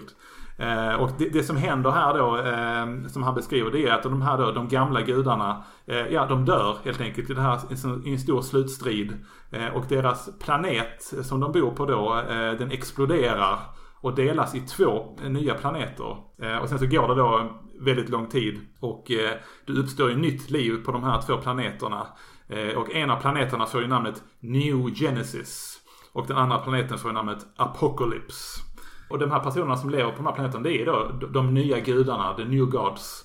Och eh, de, man kan säga de goda gudarna, det är de som bor på New Genesis. Eh, och jag kan ju då säga att den här Supertown, det är alltså en, en stad som liksom svävar ovanför New Genesis. Och det är liksom där som eh, gudarna, liksom, det är deras hemstad helt enkelt. Och bland de här goda gudarna, där finns ju då Orion, som är liksom en väldigt, han är en väldigt bister krigare. Eh, och han får ju då i uppdrag av eh, den mystiska energikraften kan man väl kalla det, the source. Jag ska säga, det här, det här skrevs ju alltså på 70-talet innan 1977, om det är någon som undrar. Mm. Eh, han får, Orion får då i uppdrag av the source att resa till jorden. och han, att han ska föra ett, ett sorts hemligt krig där mot, mot då Darkside. Eh, och Darksides många underhuggare, vilket då inkluderar olika, ja, andra sådana här onda gudar. Men också diverse monster och så naturligtvis då Intergang som jag nämnde tidigare. Eh, och eh, Orion då, han får, när han är på jorden så får han lite allierade i form av några människor som han, han räddar. Men de är inte så viktiga och de, de försvinner efter ett tag. För hans främsta allierade det är en av de andra nya gudarna som heter Light Ray. Eh, som är, till skillnad från Orion, är han inte liksom arg eller bister utan han är liksom väldigt glad och optimistisk. Men efter, efter, under seriens gång så får liksom Lightray liksom lära sig att ja, men, alltså, krig av det här slaget det kan man inte liksom bara fortsätta vara glad och optimistisk genom. Utan det finns många mörka sidor till krig. Eh, så Orion han kämpar ju då mot Darkside och eh, Darksides underhuggare, en av de, den främste där får väl sägas vara Orions ärkefiende, det är ju Caliback. De, de slåss eh, många gånger mot varandra under seriens gång. Eh, de försöker ju liksom hålla det här kriget liksom hemligt. Alltså att det inte ska liksom märkas av människorna på jorden. Eh, men polisen börjar ju upptäcka det. Eh, och polisen de är ju naturligtvis ledda då av polissergeanten Dan Terrible Turpin. Eh, som eh, försöker liksom stoppa det här, ta reda på vad det, är, vad, det, vad är det som pågår liksom. Och han försöker sätta stopp på det. Eh, men liksom för det mesta i serierna så är det här liksom långt bortom polisens kapacitet. De kan, de kan liksom bara dyka upp i efterhand och säga jaha, nu, här, var det, här gick det riktigt illa till. Nu rasade en byggnad till liksom. Ja. Den, den, den Turpin får vi flika in och säga. Han är ju med i Superman The Animated Series eh, också. Och där är han eh, tecknad för att se ut som Jack Kirby i någon slags eh, hommage. Eh, Kirby dog precis i, eh, i sviten av att de skapade Superman The Animated Series eh, där också. Så att det, det, är lite, det är lite fint. Han ser ju inte ut som Kirby i serierna har jag förstått det som. Nej, inte här. Han, jag tror han ser lite äldre ut än vad Kirby såg ut. Så, eh, men han, han, ja, vi kan, vi kan prata mer om honom sen. Ehm, för att ehm, den här historien då, under den här historiens gång då, så görs det många, ofta väldigt, väldigt osubtila antydningar om att olika karaktärer, de vet någonting om då Orion, alltså seriens huvudperson i princip, eh, som han inte själv vet. Eh, det görs väldigt eh, liksom repliker som egentligen nästan säger rakt ut vad, det, vad hemligheten är. Men, eh, och i nummer sju, det är ett nummer som ägnas åt en sån här bakgrundshistoria om konflikten mellan de, de här då, de gudarna eh, på New Genesis och Apocalypse, alltså innan huvudserien, det är liksom en tillbakablick. Eh, och det handlar då om att för länge sedan då så Darkside, eh, han manipulerade då liksom bakom kulisserna på eh, planeten Apocalypse. Eh, så, att så att Apocalypse gjorde ett anfall mot New Genesis. Eh, och New Genesis dåvarande ledare heter ju eh, Isaiah the Inheritor. Eh, och hans fru Avia, så att hans fru blir dödad eh, vid det här anfallet. Eh, av en, en av de här onda gudarna som heter Steppenwolf. Ah, skurken i eh, Zack Snyders Justice League. Exakt. Extremt obskyr karaktär som inte är med väldigt mycket alls i Fort World men av någon anledning fick vara med. Är, är han Darksides typ morbror? Eller något sånt där? Ja, absolut. Eh, Det, det, det, det känns konstigt bara. Ja, nej men det är han. Eh, och eh, vi, vi kommer att prata mer om Darkseids släkt senare faktiskt. Eh, men Ah. den, här- det, här anfallet då, det blir ju början på eh, det här först, vad ska man säga, det första kriget mellan eh, New Genesis och Apocalypse. Eh, och det här kriget, det slutar ju då när Isa- Isaiah, the Inheritor, han inser ju att, alltså han, att han och alla andra, de har ju blivit ma- manipulerade av Darkseid. Eh, och han hittar ju då The Source. Eh, han liksom upptäcker den här mäktiga kraften. Eh, och liksom han genomgår en sorts eh, förvandling och han byter namn till Highfather. Och, eh, de, Highfather och Darkside de, de, de skriver liksom ett, ett fredsavtal. Eh, vilket bland annat innefattar att de, liksom utbyt, de utbyter sina barn. Eh, och eh, det framkommer här då att Darksides son som han ger till Highfather, det är alltså Orion. Ehm, som Orion som Darkseid fick med en kvinna som heter Tigra. Ehm, uh, Highfathers son, eh, vi, vi återkommer till honom senare. Uh, återigen för att de här serierna överlappar lite grann så att eh, jag ska inte berätta vem Highfathers son är ännu. Uh, men vi får också senare veta att Calibac är ju också Darkseids son. Eh, som han fick med en annan eh, kvinna eh, som heter Suli. Så det innebär alltså att Orion och, och Calibac som är liksom ärkefiender, de är alltså halvbröder. Och som sagt återigen, det här antyds väldigt osubtilt. Jag tror att någon av karaktärerna liksom i början säger så här Who better to fight the father than the son? Eller eh, Darkseid, han säger vid tillfälle typ, eh, if Orion, even if Orion was my son I wouldn't care about it. Så det, det, ja, det är inte väldigt subtilt. Men det, ja, det, det är ändå lite... Orion får inte inse det i alla fall inte förrän eh, långt senare i den här serien då. Eh, men eh, serien då, alltså New Gods-serien, den slutar då med att först lyckas ju då Dan Turpin, eh, Turpin, han lyckas faktiskt fånga Calibac. Vilket är riktigt häftigt med tanke på hur mäktig Calibac är. Men Caliback han, han flyr ganska snabbt därefter igen. Och han utkämpar nu då en, en sista strid mot Orion. Eh, och eh, i den här striden då, till att börja med så har ju Calibac övertaget. Eh, men det visar ju sig vara för att Desard, alltså en av andra, eh, Darkseids andra underhuggare, han har ju gett Calibac extra energi. För att liksom, eh, Desard han tycker om liksom, han suger i sig folks liksom smärta och lidande. Så att han gör det här för att liksom suga i sig Orions liksom smärta och lidande när han ska bli slagen av, Cal- av, av Calibac. Eh, men Darkseid han upptäcker ju detta eh, och blir riktigt förbannad. Och eh, Darkseid han dödar Desard helt enkelt. Och det leder och då, då, då tappar ju Calibac sina energier och då slutar med att Orion lyckas döda Calibac. Och så slut, de sista rutorna det är som att Orion han säger att han kan inte längre förneka det. Att han vet nu att han är, han är Darksides son. Och att det här kriget, det här kan bara ta slut när han har konfronterat Darkseid en gång för alla. Eh, och det är alltså sista numret av eh, New Gods.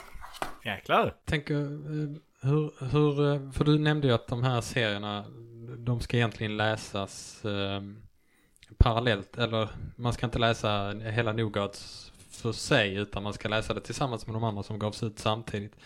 Men här, det känns ju ändå, alltså, det känns ju inte som det var så mycket här som hade med det du berättar om Forever, Forever People att göra. Är, är det verkligen nödvändigt, alltså får man någon extra? Alltså, jag tror att vissa saker är det liksom att, att eh, om man inte läser dem i rätt ordning så spoilas det. Till exempel då det här med att vi, vem, vem är eh, Highfathers son? Eh, det, det berättas ju efter att vi har blivit introducerade till den karaktären. Men om man läser det i förväg så, får, så blir det liksom en spoiler för att det avslöjas inte i den tidningen. Eh, Men, men, men jag håller med dig, alltså, det är inte väldigt mycket sådana här överlappningar egentligen. Eh, och det känns som att det här är liksom som någon sorts Kirbys liksom första försök att göra den här typen av berättelse liksom som ska vara flera serietidningar. Men mycket av det är ändå liksom, ja, ganska, för det mesta är det ganska separat ändå. Med liksom bara lite så här, ja här är Darkseid med och han nämner att ja, jag har ju Simeon och McCarry som håller på med sin sak i, i Jimmy Olsen-tidningen liksom. Men det är inte något djupare så. Det, det håller jag med om. Så här är inte så mycket eh, anti-life equation fokus i, i denna utan det är mest kriget mellan de två eh, planeterna. Ja, precis. Eh, precis. Anti-life equation, jag tror inte det nämns alls eller bara en, en, någon gång liksom i, i New God-serierna faktiskt. Eh, förutom i början när, när gudarna liksom pratar om det här med anti-life och anti-life equation. Men man får inte, det är liksom i, i Forever People som det liksom mest skildras vad det är för någonting och vad, hur det fungerar. Så att, eh Eh, jag tänkte jag skulle säga några andra eh, saker som eh, introduceras eller som tas upp i de här serierna, i New God-serien också. Vi, introduceras till karaktären Metron. som reser genom tiden och studerar olika saker inklusive då det här The Source det finns ju något som heter The Final Barrier någonstans ute i rymden. Som är något, ja, en stor barriär som liksom skyddar The Source. Som är liksom totalt ogenomtränglig. Eh, och eh, jag måste nämna att eh, Metron på sina sådana här resor genom tid och rum så har han med sig en liten pojke eh, från eh, New Genesis då. Alltså en, liten pojke som heter Esak. och vi, vi, kommer att höra mer om Esak senare så att vi har honom i minnet. Han är inte jättemycket med men han är, han är, han är lite grann med i alla fall. Eh, och sen så introduceras också i de här serierna karaktären The Black Racer. Och eh, även karaktären Forager. Eh, och hans folkslag The Bugs. Men Bugs är inte New Gods? Nej. Är de ett separat folkslag? Alltså ja, de, det är väl så att de bor på New Genesis under marken. Eh, och de är liksom, vad ska man säga, Eh, de är en sorts, vad ska man scavengers, eller alltså de, de, liksom, de, de gör räder mot eh, Supertown och liksom sådär, så, och egentligen stjäler mat. Eh, I huvudsak. Ah. Eh, och det är liksom det som är deras grej. Så de är liksom inte, de framställs inte som onda egentligen, men eh, bara liksom, ja, de, är, de är ohyra. Eh, för gudarna tycker de att det, nu, nu, nu är det... Nu. Dina ord, inte mina. Nej, ja, ja, Men ja, för, för, för gudarna tycker att ja, nu, nu, är det, nu, nu kommer det ett gäng insekter. Nu kommer the bugs igen, även fast de, är, de ser ut som människor. Men ja, de kallas för the bugs. Det är lite konstigt. Men om man säger då New God-serien, dess liksom övergripande tematik, det är, alltså det är Orion då som är huvudpersonen. Och det, det är ju det här att han liksom han brottas med det här med, med, med vem han är och liksom, han vet inte om att han är Darkseids son under seriens gång. Utan han liksom, hur kan jag vara en del av de här eh, vänliga, godhjärtade gudarna när jag är så våldsam och brutal och jag, jag tycker om att slåss. Eh, hur passar jag in och varför är jag som jag är? Det, det är det som känns som är den övergripande tematiken med, eh, med Orion och med de här tidningarna. Och i slutändan så kommer han byta namn till Orion Skywalker och eh, Visa mm. att det kvittar vem man är släkt med. Ja. På tal om, på tal om det. Eh, och du nämnde The Source och eh, 1977 och så vidare. Det sägs att George Lucas satt på en middag tillsammans med Roy Thomas eh, och några andra i branschen eh, år 1972 och beskrev eh, det som sedermera skulle bli Star Wars för Roy Thomas. Alltså jag har en idé som jag jobbar på, ett manus som jag jobbar på. Det här är, det här är min pitch liksom. Och då ska Roy Thomas enligt Roy Thomas själv ha svarat ah, som eh, Jack Kirbys eh, Fourth World då. Och Lucas ska ha sagt ja, det, det, det känner jag inte till jag vet inte, jag känns som att implikationen när Thomas berättar historien är liksom så här, så Lucas hade snott det. Men samtidigt är det 1972 liksom, det är väldigt tidigt att sno ett sånt koncept. Alltså i ren utgivning liksom. Det känns som att Lucas hade dessutom snott från en massa annat redan. Det var liksom det, vad, jag har läst så var det liksom att Lucas han ägnade ju en tid där åt att liksom, liksom verkligen gräva ner sig i, i liksom nördkultur och liksom serietidningar och filmer och sånt där. Så att Eh, det är kanske mer, alltså, i, i det här mischmaschet så, så kan du säkert New Gods ha ingått på något vis. Uh, jag, jag läste också för övrigt en, en kul anekdot om att när Star Wars eh, gick upp på bio uh, så Kirby, han, han, blev inte arg på Lucas. Uh, han, han sa att ja, Lucas har snott min idé och sådär. Men han blev arg på DC för att DC hade liksom lagt ner hans liksom New Gods-serier och de sagt att äh, det är ingen som är intresserad av någon sorts rymdopera med, med liksom med, med massa liksom, mystiska krafter och, och liksom rymdresor och sånt där. Det, det, det, det, är, det är inget som kommer att sälja va. Så liksom Kirby han blir ju skitförbannad då när, när Star Wars kommer. Ja. Eh, vilket känns förståeligt. Här har vi det. Där har, där har vi, där, där känner, nu känner vi igen, plötsligt igen DC igen. Ja.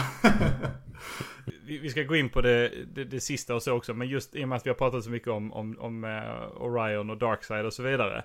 Så liksom, Darkside Caliback och Desad debuterade på tv i Super Friends. alltså detta lite rätt så smålökiga liksom tecknade program som jag hyser stor kärlek till. Och det är så märkligt för unna er att youtuba introt till Super Friends när de är med. För att det är liksom hjältarna de stormar in i någon sån här satellit liksom och där står Darkseid och Jokern och, och planerar något ondskefullt tillsammans liksom. De står och gnuggar sina händer liksom så här. Och så hjältarna går till attack och då springer liksom Kaliback och så får äh, uh, Kaliback och Desad de får stryk och kastas igenom en, eh, en, en, en, en sån här boomtube. Och Darkside han, han springer därifrån men precis innan han hoppar igenom den så vänder han sig mot hjältarna och så här hötter med näven så här, Åh, hör ni det? Och så, så kastar han sig väldigt så här tramsigt genom, eh, genom portalen liksom och så. Det, är liksom, det, det, känns som att han inte får den tyngd, Darkside, som han förtjänar. Ja, alltså Darkside, Kirbys Darkside är en väldigt speciell karaktär. Vi, vi kommer återkomma till honom sen. Så jag, jag, skulle säga att det är inte helt uh, out of character skulle jag faktiskt säga. Nej, jag tycker det är väldigt likt den här Darkside som trycker näsan mot tv-rutan och bara Kom, kom ihåg att kalla det för Evil! Evil Factory! Eh, precis. Eh, men vi kan ju gå vidare här nu till den sista av de här fyra serietidningarna. Eh, och det är ju tidningen som heter Mr Miracle. Och eh, den här tidningen den inleds då med att eh, vi, vi introduceras till en, en, ja, en utbrytarkung som heter Thaddeus Brown. Eh, och som, men hans artistnamn det är då Mr Miracle. Eh, och han har liksom en, en färgglad kostym och slängkappa. Och han, han, har en, han har en assistent som heter Oberon. Eh, som är, som är en, en kortväxt herre som eh, gammal vän och sådär. Eh, och när de då, de här två personerna, de, eh, en dag så dyker det upp en, en mystisk ung man som, kallas, som säger att hans namn är Scott Free. Och till skillnad från många andra konstiga namn i de här så är det faktiskt någon som reagerar på sig, är inte det där lite konstigt namn? Eh, men eh, Scott, Scott Free, han, han säger det att eh, han, han, han, han, liksom, han berättar inte så mycket om sin bakgrund eller vem han är. Utan han säger bara att han, ja, han växte upp i ett barnhem och att det var där som han fick det här namnet. För de lyssnare som inte vet, att Scott Free på engelska, det är ju något sorts uttryck för att, att komma undan. Liksom att han, he got away scott free. Jag vet inte om det finns någon bra svensk översättning egentligen men, ja, någonting sånt komma undan helt enkelt. Vilket är liksom passande med tanke på vad den här serien handlar om. Scott då, han visar ju att, eh, då för Thaddeus Brown att han är också bra på det här med utbrytning och liksom ta sig ur fällor och sånt där. Eh, och det, det gör han ju bra på främst för att han har ett gäng väldigt avancerade tekniska prylar som han liksom har med sig i en väska. Eh, och det inkluderar också återigen en sån här så kallad motherbox. Eh, en sån som The Forever People hade. Så det, mystiken tätnar ju. Eh, det, det slutar med att Thaddeus Brown, han blir ju mördad eh, av Intergang. Eh, och Scott Free, han bestämmer sig för att, ja först så stoppar han ju Intergang-skurkarna då. Och sen så bestämmer han sig för att ta över den här rollen som, som Mr Miracle. Och ta på sig den, samma kostym som Thaddeus Brown hade alltså. Och, ja. Så att Scott Free är alltså egentligen den andra Mr Miracle. Uh, vilket jag tror inte det är många som tänker på det nu för tiden. Eh, men tekniskt sett så är han ju Mr Miracle nummer två. Serien liksom fortsätter med att uh, han uh, det, det, dyker ju upp då olika skurkar som, som liksom visar sig vara från Apocalypse. och de utmanar då Scott på olika sätt. Alltså i huvudsak genom att skapa då liksom avancerade fällor för honom att fly ifrån. Det upptagas ju då att Scott Free han har ju någon form av koppling till Apocalypse. Eh, och, och, att eh, det här barnhemmet som han pratar om, eh, det är egentligen en, en skola på Apocalypse. En väldigt brutal skola som leds av den väldigt ondskefulla Granny Goodness. Och hon leder den här skolan där, barn liksom uppfostras till att bli soldater i, i Darksides armé. Och, och det här då liksom, det, det, till skillnad från de andra, det är inte, det, det känns ändå relativt subtilt. Är det att det är liksom Scott, han berättar vissa saker och Um, det, det är vissa av numren så får man sådana här små, små miniserier som heter Young Scott Free. Eh, som liksom skildrar hur han växte upp i, i den här skolan eh, med Granny Goodness. Um, och eh, här, här måste jag också då, här är en sån här överlappning. För att i det här numret jag nämnde tidigare med New Gods. Eh, så får vi då veta att den här pakten mellan Highfather och Darkseid när de bytte, bytte barn med varandra. Eh, Highfathers eh, son, det är alltså Scott Free. Så det var den här sonen som, som Darkseid liksom, okej okay, nu ska du ta hand om honom Darkseid. Ja, då, får han, då ger jag honom till Granny Goodness. Och så får hon utbilda honom till att bli soldat. Um, men den här då, Scotts liv då, på, som vi får se då i de här tillbakablickarna Eh, på Apocalypse, det slutar ju med att han, han lyckas ju fly. Eh, han lyckas ju fly från den här skolan och lyckas fly från Apocalypse. Eh, med hjälp av bland annat då den här karaktären som jag tidigare, Metron. Och även av en rebell som heter Haimon. Eh, som liksom lever på Apocalypse och är en sorts under, försöker skapa någon sorts rebellisk underground-rörelse. vi återkommer till honom också igen senare. Men Eh, men liksom Scott han flyr från Apocalypse och sedan dess har han liksom varit förföljd av olika personer från de här olika elaka gudarna från Apocalypse. Uh, och jag kan också nämna här att den här saken att Scott lyckas fly från Apocalypse. Det var ju alltså en del av Darksides plan. Alltså han väntade sig att jag... Scott han ska liksom växa upp ett riktigt hemskt liv så att han ska vilja fly. Uh, för att när han flyr så innebär det att då, ja, då är fredsavtalet med, eh, med uh, New Genesis, då är det brutet. Och då kan jag påbörja kriget igen. Så att Darkseid han liksom, eh, det här var en del av hans plan. Att jag, nu får jag lite tid att liksom, eh, liksom ladda upp här nu. Att eh, samla mina styrkor och liksom komma på en ny plan. Och sen så, eh, så kommer ju Scott Free liksom att bryta pakten helt enkelt. Så att han kan sätta igång kriget igen. Eh, och eh, förutom de här som jag nämnt tidigare så kan jag, det är några andra sådana av de här gud, elaka gudarna som förföljer Scott Free. Det inkluderar då Dr. Bedlam. Eh, som eh, hans fälla för eh, Mr Miracle det är ju att han stänger in honom i en skyskrapa. Eh, där alla människor har blivit galna av Dr Bedlams paranoid pill. Eh, det är härligt. Eh, eh, och en annan av de här onda gudarna det är ju Wurmen Wunderbar. Eh, som, ja, ganska mindre karaktär. Han bygger en, en väldigt avancerad fälla som Scott naturligtvis lyckas fly ifrån. För att det, det är det som är Scotts. Det är Mr Miracles grej att fly från fällor. Um, ehm, eh, men efter ett tag i den här serien då så dyker det upp en annan eh, person från eh, Scotts liksom barndom. Och det är ju en kvinna som heter Big Barda. Och hon är ju ledare för The Female Furies. Som är alltså, man ska säga, en elitenhet i Darksides armé. Eh, och, eh, så hon har ju liksom också då utbildats av Granny Goodness och hon har nu, nu också eh, långt senare efter skott, har lyckats fly från Granny Goodness. Och, hon och hon hjälper helt enkelt då Mr Miracle i, i den här kampen mot förföljarna på olika sätt.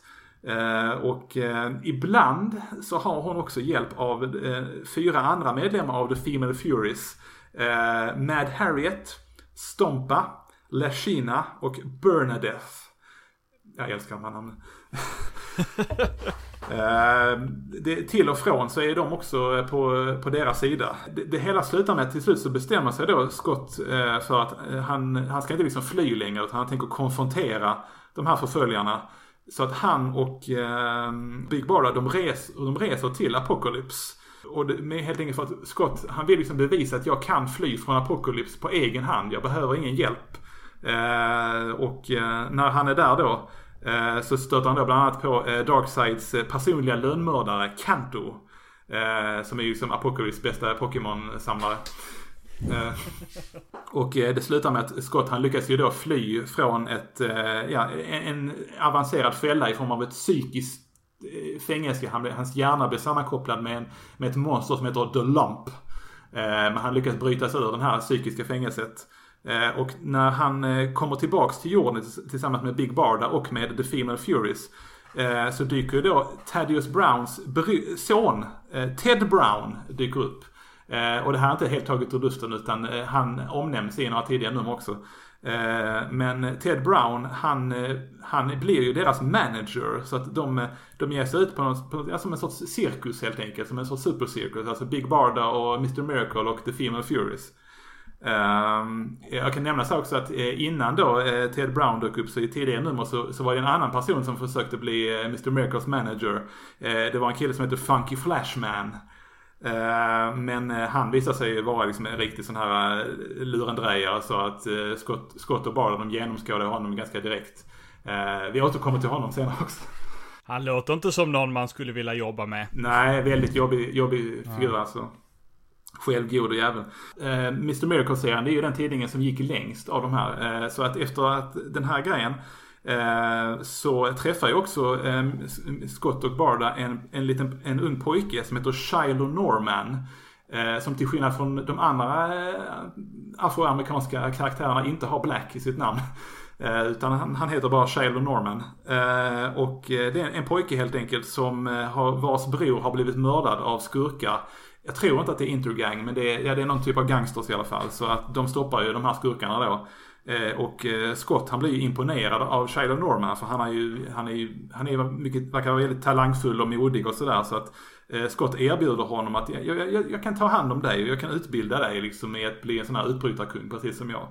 Eh, och det, det tackar han ja till, Shiloh Norman. Så att eh, han, han blir liksom en del av deras gäng där då. Eh, och i, i sista numret eh, av Mr Miracle eh, så Scott och Barda, de, till slut de erkänner ju att de är ju förälskade i varandra. Det, och det är också något som antyds lite grann tidigare. Men ja, de erkänner att de är förälskade i varandra. Och de gifter sig Eh, i, en, i en ceremoni som, som där liksom de, nästan de flesta New Gods, både från New Genesis och Apocalypse är närvarande. Uh, det, det, it makes sense in context men uh, de, de, är närvarande i alla fall. Men uh, ceremonin den avbryts, de, de hinner bli gifta men sen så avbryts det av att Darkside dyker upp. Och Scott och Barda de flyr ju till New Genesis. Eh, och Oberon och eh, Shiloh Norman de, de stannar på jorden. Eh, och um, när Darkside då, de, de sista rutorna här, det är när Darkside dyker upp så, eh, så, så, han kunde inte då stoppa det här bröllopet. Men han är ändå nöjd för han säger It had deep sentiment, yet little joy, but life at best is bittersweet. Och sen så skrattar han ondskefullt. Och det, det, är det sista numret uh, av eh, um, Mr Miracle. Och det, det, sista numret av Kirbys eh, uh, Fort World uh, serietidningar under en lång tid här då. och man kan säga att temat då i Mr Miracle-serierna det är det här då att flykten från en traumatisk uppväxt. Alltså att Scott, han har liksom haft en, en, en väldigt jobbig barndom helt enkelt. Och han, eh, han försöker liksom fly från det men han försöker också liksom konfrontera sina plågoandar då. Eh, och han, eh, det är liksom det att han, han vinner, han besegrar sina fiender. Oftast inte, inte genom liksom att slå dem på käften eller liksom döda dem eller sånt där. Utan genom att visa att jag, jag kan ta mig ur era utmaningar. Jag kan liksom, jag, jag klarar de fällorna som, som ni eh, ställer upp för mig. Eh, liksom han bevisar för dem att, att han är bättre än dem. Eh, vilket är liksom en av mina favoritbitar. Det är när han konfronterar Granny Goodness eh, på slutet där. Och då säger han bara till honom Dry up and blow away granny goodness. Och sen så bara går han därifrån och liksom lämnar henne. Det är liksom, det är så han vinner genom att visa att han, han, han är bättre. Jag tänker att den här serien gick ju i, det är väl 18 nummer va? Eh, och de andra två gick i 11. Eh, kan man märka att, att den här, är den, är den liksom bättre på något sätt? Eller kan du se någon förklaring till att den fick fortsätta lite längre? Jag vet faktiskt inte men det, det jag märkte när jag läste de senare numren. Det kändes lite grann som att Kirby liksom började tappa sugen lite grann. Att eh, många numren har liksom inget med, med New Gods att göra utan det är liksom bara Mr Miracle han råkar ut för skurkar som är liksom orelaterade till, till Fort World. Och det, liksom, känns som att teckningarna blir lite lite lösare och lite, med, inte så många stora rutor. Det, det, det känns lite sådär liksom blaha. Eh, alltså det sista numret när de gifter sig, det, det är ju väldigt fint på sätt och vis. Men det känns också väldigt lite sådär att eh, nu gör jag sista nu men jag orkar inte med det här längre. Eh, så att den liksom mynnar ut på något sätt. Eh, jag har inte läst så mycket om Kirbys liksom relation till DC där. Vad som hände där då men Ja, men det var ju flera faktorer. Alltså bland annat att DC la ner hans serier och bland annat att han ja men vi pratade ju om det lite grann i, i, eh, i, historiken där, men att liksom han inte blev behandlad svinbra på DC. En, en annan faktor som vi inte tog upp eh, i eh, det var ju att eh, hans tuschare hos DC, jag vet inte om hans tuschare var hur mycket, hur mycket hans tuschare var hos Marvel, men Vin, Vince Coletta tuschade väldigt mycket av eh, Kirbys verk och Coletta var ju känd som en rysligt trevlig människa som eh, inte var så bra på att tuscha, men eh, han var väldigt bra på deadlines. Eh, så att han, han, han, han reducerade ju ofta väldigt mycket av Kirbys verk genom att liksom så här sudda ut figurer eller ändra bakgrunder och sådär. Och det sägs att Kirby liksom, eh, han, han hade ingenting emot det för att han ville inte liksom kosta någon sitt jobb genom att klaga.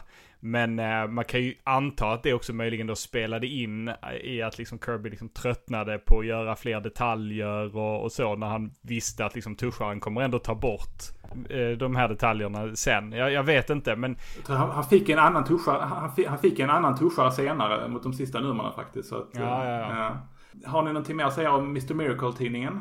Specifikt?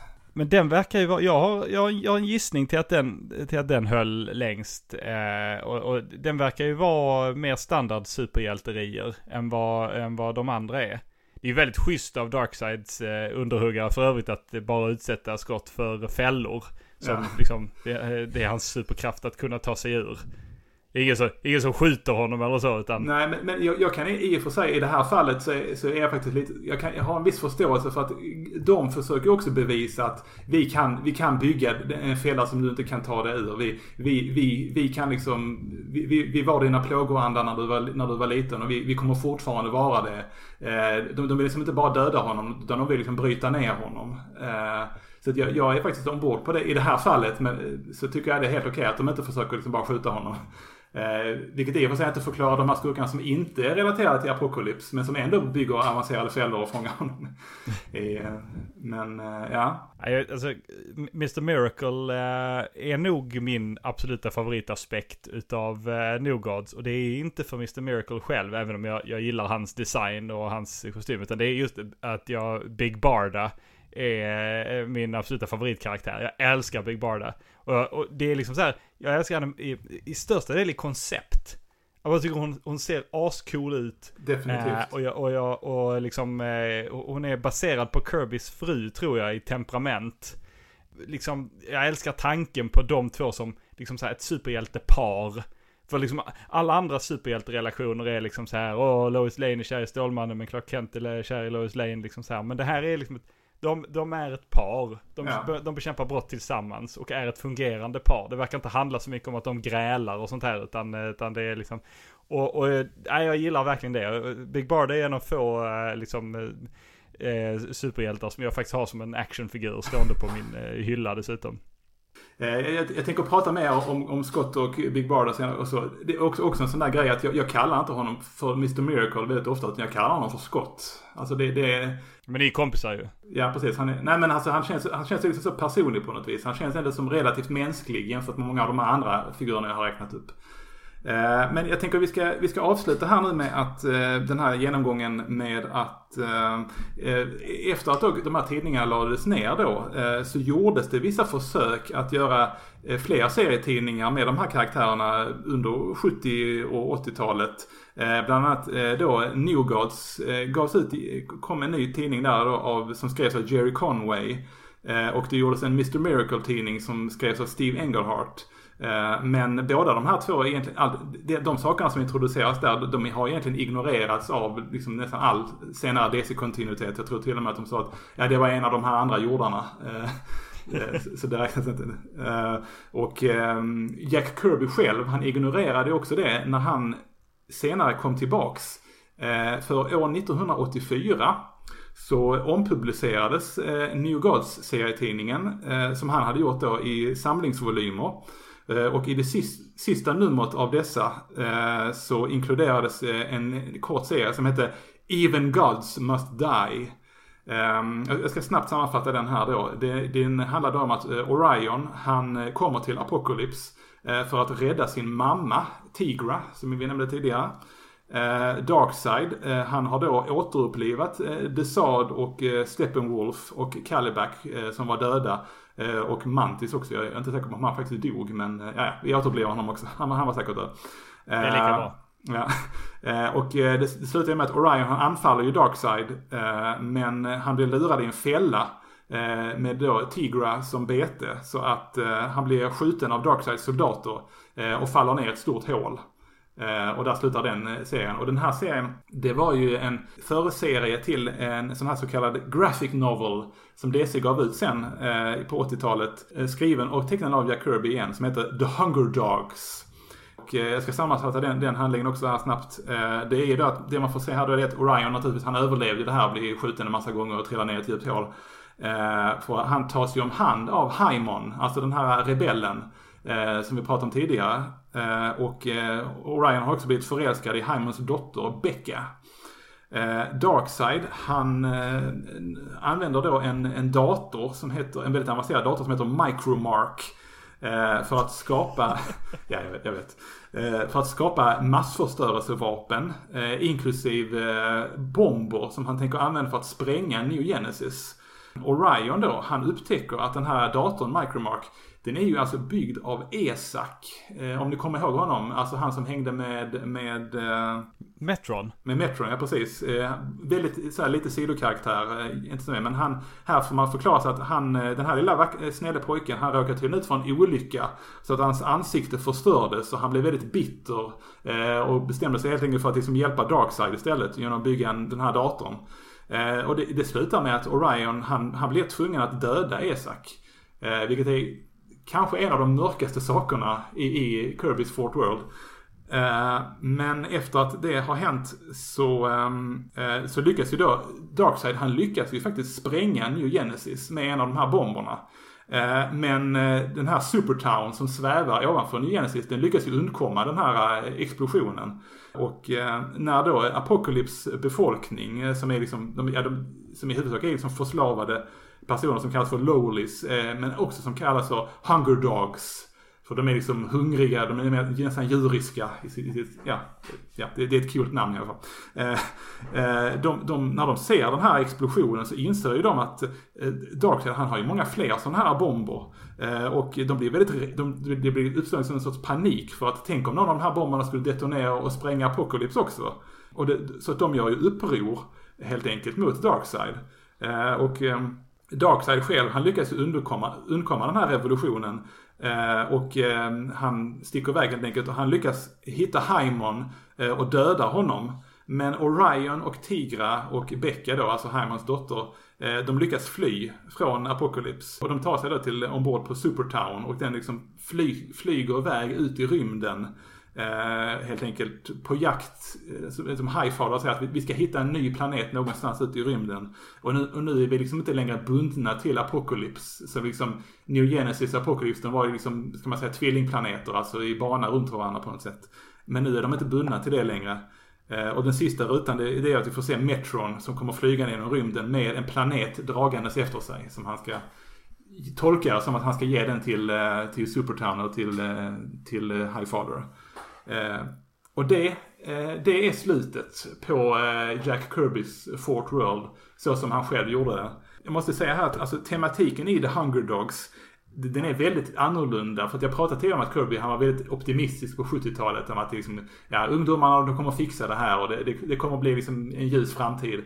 Men här är det liksom på 80-talet. Det, det handlar väldigt mycket om det här med liksom modern teknologi och datorer och att eh, det, det, liksom, det har liksom datoriserat samhället och även kriget. Eh, eh, det är nästan som att han förutser det här nu för tiden. Nu pratar vi om drönare och sånt där, den typen av krigföring. Och det här med att det har blivit mycket mer omänskligt och det är mycket mer massförstörelsevapen. Och det, eh, det, det är mycket mer allvar och bitterhet i de här. Det, det, det, slut, det slutar lite grann på en positiv ton med att ja, Eh, New Genesis-gudarna, de, de kommer att klara sig på något sätt. Men det, det känns ändå som en väldigt dyster slut på det hela.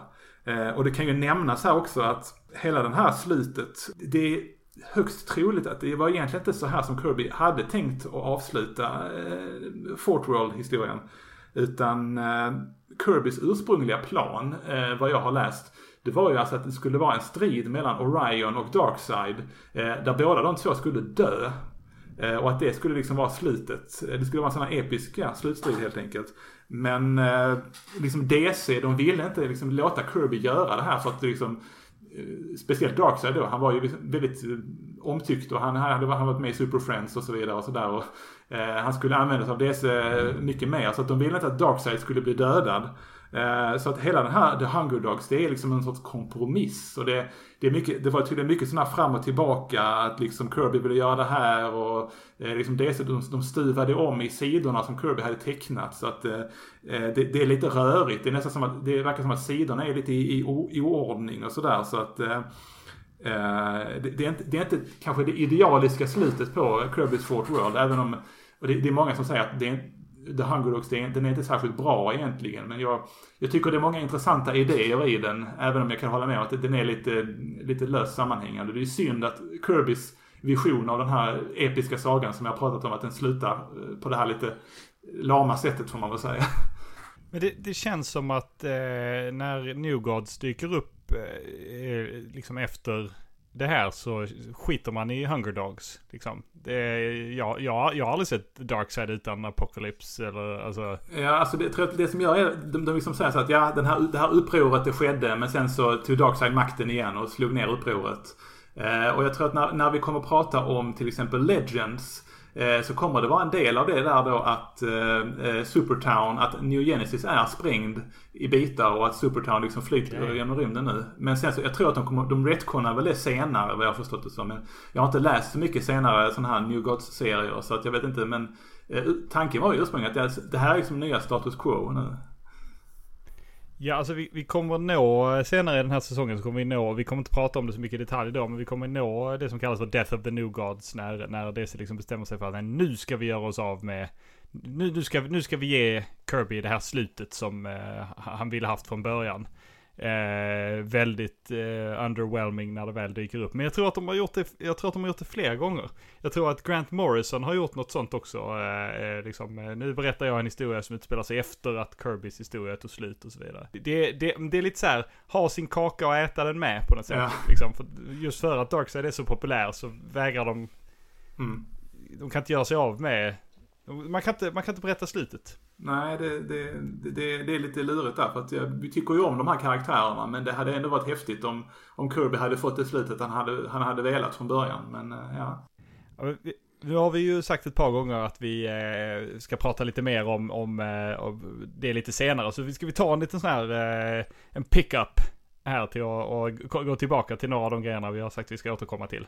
Ja, eh, jag tänkte att vi skulle bara prata lite snabbt. Det, det, finns ju jättemånga karaktärer som jag har nämnt nu här och det är många av de här karaktärerna tycker jag om väldigt mycket och jag skulle kunna prata länge om dem, liksom bara deras fantastiska namn och sånt där. Och, eh, som Kirby hittar på. Han var, alltså han var verkligen en sån här idéspruta. Att han hittade på massor med, med roliga karaktärer i de här serierna.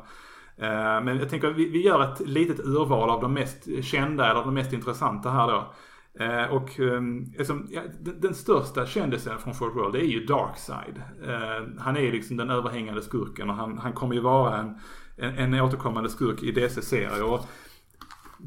Det, det, bästa sättet att eh, beskriva Darkside det är nog att han, han får beskriva sig själv. Så att eh, jag, jag ska slå upp eh, en sida här nu ifrån eh, The Forever People där eh, Glorious Godfrey Eh, en av hans underhuggare frågar honom sådär som att det här med anti-life equation, är, är, är, det inte det bara hittepå liksom? Är det verkligen någonting som är, som är sådär viktigt och sådär?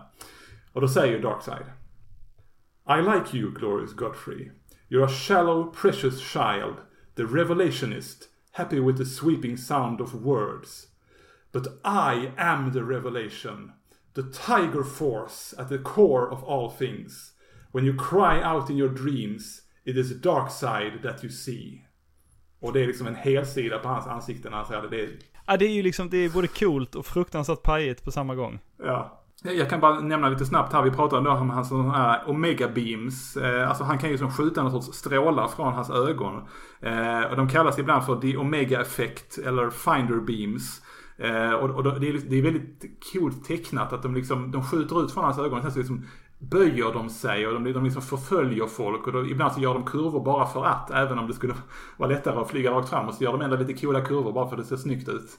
Eh, väldigt klassisk eh, Kirby-grej känns det som. Eh, och de här strålarna, alltså, de, de kan ju liksom, om de träffar dig, de kan ju döda dig. Men de, de, kan också göra andra saker. De kan liksom teleportera folk och de kan då, förflytta folk genom tiden som vi sa tidigare. Så att eh, Eh, de har många olika eh, intressanta effekter där. Det är, det är liksom Darkseids liksom mest kända sån här superkraft om man nu får säga det. Förutom att han är väl liksom muskulös och mäktig. Um, jag tänkte vi kan prata lite om, om hans eh, släktträd. Eller hans släktskap här då. För att uh, han i Kirby's Fort World så får vi veta att hans mamma hette Hegra. Uh, och hon var liksom drottning på Apocalypse. Darkseid han, han lät ju mörda Hegra. Eh, alltså han, han sa ju till Desad att förgifta henne. Det var ju så här att eh, Darkseid då, han, eh, han ville inte vara ihop med den här kvinnan Tigra. Men Hegra hade tvingat honom att bli ihop med henne. Att gifta sig med henne. Men hans liksom egentliga kärlek var ju den här Suli. Men Hegra hade ju liksom låtit mörda Suli. Det var också Desad som förgiftade Suli och dödade henne. Eh, så, så Darkseid använder hennes lönnmördare till att lönnmörda henne. Det är väldigt sådär. Man märks att Jack Kirby var med och skapade en young romance-genren där. Stackars Darkseid, han får inte vara med den han vill vara med. Ja, alltså det, det, det, det finns någon sorts någon sorts tragik. Att det, jag tror att vissa senare DC-serier så har de, det var liksom det här som fick Darkseid att liksom bli Darkseid om man säger så. Uh, och jag kan bara snabbt nämna att Kirby berättar aldrig vem Darkseids pappa var. Uh, det, det, det, nämns aldrig i, i Fort World-serien av Kirby men senare, teckna, senare DC-skapare skulle hitta på en karaktär som vad han heter, Magna Khan tror jag han hette. Khan! Exakt. Eh, så, men men han, har, han har ingenting med Kirby att göra. I, i Kirbys version av Darkseid, för han har liksom en väldigt speciell personlighet. Han, eh, som jag kanske, det kanske inte alltid framkommer i senare DC-skapares liksom, avbildning av honom. Eh, förutom då, eh, hans mest klassiska egenskap det är ju att när du kommer hem så sitter Darkseid i din fåtölj. Ja, det är ett märkligt running gag. Ja. Alltså, och det, det händer en gång i Kirby's Fort World att när Orion kommer hem till en av de här människorna han räddat så och bara öppnar dörren så ja, där sitter Darkseid i fåtöljen liksom. Och det, det, känns som att implikationen är liksom att Darkseid, han liksom, han bryr sig inte. Han, han liksom, han, han eh, han, han nedlåter sig inte till liksom att bry sig om de här liksom små människorna runt omkring. Alltså, han gör vad han vill. Darkside gör vad, vad, vad Darkside vill göra. Och nu liksom bara för att det liksom jäklas med Orion så här är jag, här är Darkside, du kan inte göra någonting åt mig. Jag sitter i den här stolen och nu sticker jag, hejdå. Och sen så bara liksom teleporterar han iväg därifrån.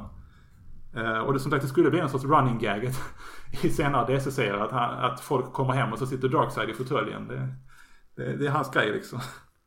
Eh, och, och det, det, är liksom så som han framställs i Kirby's Fort World. Det är liksom det att han är väldigt mäktig men han, eh, han, eh, han föredrar liksom att liksom hålla på med intriger liksom bakom kulisserna. Han använder sina underhuggare. Det, det är, liksom, det är hans, hans favoritsätt att, att få igenom sina planer. Det är inte, liksom, när, om han liksom hamnar i en situation där han måste slåss så gör han ju det. Men för, han försöker liksom undvika det känns det som. Och han, han, när han slåss han, det, det känns som att det är väldigt sällan som han faktiskt dödar alltså sina fiender. Han kan ju liksom skjuta sina omega beams men det är ju som ofta som han liksom han bara skjuter dem och teleporterar bort dem för att liksom om de inte utgör något hot för honom, om inte han tycker att ja, men, det, han behöver inte bry sig om de här så liksom, äh, jag teleporterar bort er, liksom, ni, ni, ni, ni får inte störa mig just nu. Uh, till exempel, det är exempel det, en, en väldigt klassisk scen i Forever People som jag tycker om väldigt mycket. Det är när han, när Forever People liksom konfronterar honom att nu, nu, nu har vi dig Darkside. Och liksom Darkseid, han bara liksom, han skäller ut dem. Han bara säger liksom, okej okay, håll tyst. Ställ upp, rak i ryggen. Och liksom Forever People blir liksom så chockade. Så vi bara, eh, eh, ja, eh, okej. Okay. Och liksom bara ställer sig liksom på lördag. Och så liksom Darkseid bara går fram. Liksom jäkla håriga ungdomar, ni ska inte hålla på så här. Liksom, liksom, han, han går fram till Big Bear och liksom tar tag i hans näsa och liksom bara rycker till den så här. Och så här Lyssna, tig när jag pratar med dig liksom. Eh, och sen när han är färdig med det så liksom bara teleporterar han bort dem och så säger han eh, Greatness does not come from killing the young. Och han liksom, han, eh, han, han roar sig, liksom, när, när, när vi pratar om det här Happyland, det här nöjesfältet som Desard har skapat. Liksom Darkside, han, han, bara, han, liksom, han bara går ut på nöjesfältet helt liksom omaskerad bland, bland publiken och eh, alla vuxna där tror att ja men det här är ju någon, det är någon kille i kostym, han liksom, han är en del av showen liksom. Men, men alla barn kan liksom känna av att de, de vet vem det här, alltså de, de vet att det här är, ja, when you cry out in your dreams, det, det är liksom, de kan veta det men, men inte de vuxna. Och, och Darkseid han tycker det är så roligt. Han liksom, han, han, liksom, han skrattar gott åt det här. Det är, liksom, det är så han roar sig liksom, genom att skrämma små barn. och, och, och det här då med att han, han, han förstörde Mr. Miracles bröllop där liksom. Han bara, ja, jag förstörde hans bröllop. Det, det, var kul liksom. Han, han, han gör sådana saker bara för att det, är Darkseid. Det finns massor med andra spännande DC-karaktärer, äh, eh, spännande eh, Fort World-karaktärer som vi skulle kunna prata mycket om. Och jag tror att vi, vi får återkomma till dem för att vi, vi börjar märka att det här avsnittet börjar bli ganska långt nu. Eh, men jag tänker att en karaktär som, som en till karaktär som vi bara måste nämna som jag, som jag nämnde tidigare som är väldigt intressant just för att ha kopplat till Jack Kirby specifikt. Det är ju då eh, Funky Flashman. Uh, och det, det, var alltså den här, eh, som, vi, som jag sa tidigare, en sån sko, liksom, han, han, är liksom en, en skojare, en lurendrejare som liksom för, försöker bli Mr. Miracles manager. Men han lyckas ju inte för att liksom Mr. Miracle och Big Barda de genomskådar ju honom i princip. Uh, och han, han, är liksom, han är framställd som en här riktigt slemmig typ. Han har Eh, han, han, han är tydligen han, har, han är flintskallig eh, och eh, är renrakad men han, han tar på sig en peruk och ett lösskägg. Eh, liksom i början av serien. Så, eh, och han, han, ja, han, är, han är väldigt bombastisk och han är egenkär. Han tycker, han, det är en, några rutor så lyssnar han på en inspelning av sin egen röst. Bara för att han, liksom, han, tycker, han tycker om att lyssna till sig själv. Eh, riktigt sådär slemmig typ. Och, ja, eh, grejen med eh, Funky Flashman han är ju Stan Lee. Ja. uh, mycket upprörd Jack Kirby, illa maskerad uh, parodi på Stan Lee. Uh, nu har jag inte läst särskilt mycket med det, men är det inte så att han har någon slags, han har någon slags bekant i form av någon liten tjänare som kallas för House Roy, som ska vara någon slags, ja. någon slags parodi på Roy Thomas. Som jag har förstått Roy Thomas blir rätt sårad av, vilket jag mm. förstår. Ja. Och Stan Lee blir också så. Men det här, det här känns som att det här är liksom Kirby när han är som argast, när han är som mest förbannad på Stan Lee. Då, då skapar han den här liksom parodikaraktären som ser ut som Stan Lee, pratar som Stan Lee. Eh, men är liksom en riktigt slemmig affärsman, riktigt otrevlig, riktigt svinig. Eh, och han, han, han, kommer ju dyka upp i, i senare DC-serier också. Liksom, jag, jag gillar honom nog alltså mest när han, är, när han är den här slemmiga affärsmannen. Alltså när han är, han, han liksom är representanten för, det är inte liksom, han måste inte vara Stan Lee specifikt. Utan han är liksom representanten för liksom det, det dåliga i, i, i serievärlden liksom. Han är, han är liksom affärsmannen som vill tjäna pengar på superhjältar och, och liksom inte bry sig om liksom eh, någon, någon djupare handling eller sådär. Det, det, det hans jag, jag gillar den bilden av, av, eh, av eh, Funky Flashman. Eh, Jönsson, du, ja, du har väl läst den här nya Mr. Miracle-serien där, där Funky Flashman är med? Eh, ja, precis. Men där avbildas han ju betydligt vänligare. Eh, det är ju väldigt tydligt en pastisch på Stanley även där. Men eh, där är han liksom någon slags karaktär som, ja han är väldigt, han låter väldigt mycket och han ser väldigt mycket ut. Men han är också väldigt duktig på att prata med barn och han förstår barn som ingen annan liksom. Och han, han menar väl men han är liksom eh, så. Det, jag, jag förstår att du nog hellre ser honom i sitt original. Men jag tyckte som, som en, en mer nyanserad bild av Stanley tyckte jag om att kunna se det också. Ja, för grejen är att jag har blivit så lite orolig för att liksom, liksom Stan Lee, han dog ju. Han, han, han avled ju. Då det kom det mycket sådana hyllningar till Stan Lee och liksom, och det kändes som att det, det var inte liksom no, no, det kändes inte schysst att liksom göra en elak eh, nidbild av Stan Lee. Men, men jag hoppas någonstans att, att vi kommer komma förbi det här så att Funky Flashman kan vara inte Stan Lee, men återigen var det här liksom, liksom, om en serietecknare eller en serieförfattare känner att han tycker inte om sitt, sitt, liksom, någon person i seriebranschen så kan de liksom använda Funky Flashman som, som någon sorts representant för liksom, det dåliga seriebranschen. Jag, skulle liksom vilja se en, en, en Funky Flashman-serie som har med metoo att göra eller någonting sånt där. Det hade varit väldigt spännande. Uh, jag tror det finns mycket som man skulle kunna använda Funky Flashman till. Eh, jag känner att jag bara måste nämna lite snabbt också eh, några av de viktigaste teknologierna som, eh, som förekommer här i Fort World. Specifikt då Motherbox. Och det är alltså en, en, som jag har nämnt den tidigare, men det är alltså en liten dator Eh, som, som används då i, i, i Kirby serie av eh, Forever People och Mr. Miracle. Den, den är liksom så här, återigen att Kirby han hittar på lite grann. Nu behöver, behövs det någonting som kan göra det här. Då, då kan Motherbox göra det. Eh, och det antyds ju att den är liksom levande på något sätt och att den är, den är kopplad till The Source. Eh, och de, liksom, karaktärerna de pratar med Motherbox, även om Motherbox själv den pratar bara genom att låta ping, ping, ping. Eh, och sen så måste jag också nämna eh, en sista sak och det är ju en The Boom Tube. Och det är ju alltså en typ av eh, en sorts teleportering, en sorts typ av transportgrej eh, som och det är i form av helt enkelt av en jättestor tub som dyker upp och säger boom. Eh, och det, det är liksom det sättet liksom, om, det är liksom, okej, okay, en, en, karaktär kommer från New Genesis till jorden. Hur kommer de hit? Ja, med en boomtube. Och, Och det kommer också användas väldigt mycket i senare DC-serier som ett sätt för liksom, för folk att teleportera sig mellan olika ställen. Och, eh, jag tror att Eh, Eh, det, det, är tänkt som en sorts motsvarighet till liksom Marvel, eh, asagudarnas sån här Bifrost, alltså regnbågens bro. Så är Boomtube en sorts mer teknologisk rymdversion av det helt enkelt. Det, det, det, det är återigen, det finns massor med, med teknologi som Kirby hit, som har med i de här serierna. Ofta så, så hittar han bara på någonting och sen så nämner han det bara en gång och sen så dyker det inte upp igen. Jag kan väl avsluta med så här. En, en, en fråga till, till våra lyssnare. Eh, ni som har lyssnat på det här nu, om ni tycker att det är någon av de här karaktärerna som vi har nämnt men inte pratat om, som ni tycker verkar spännande.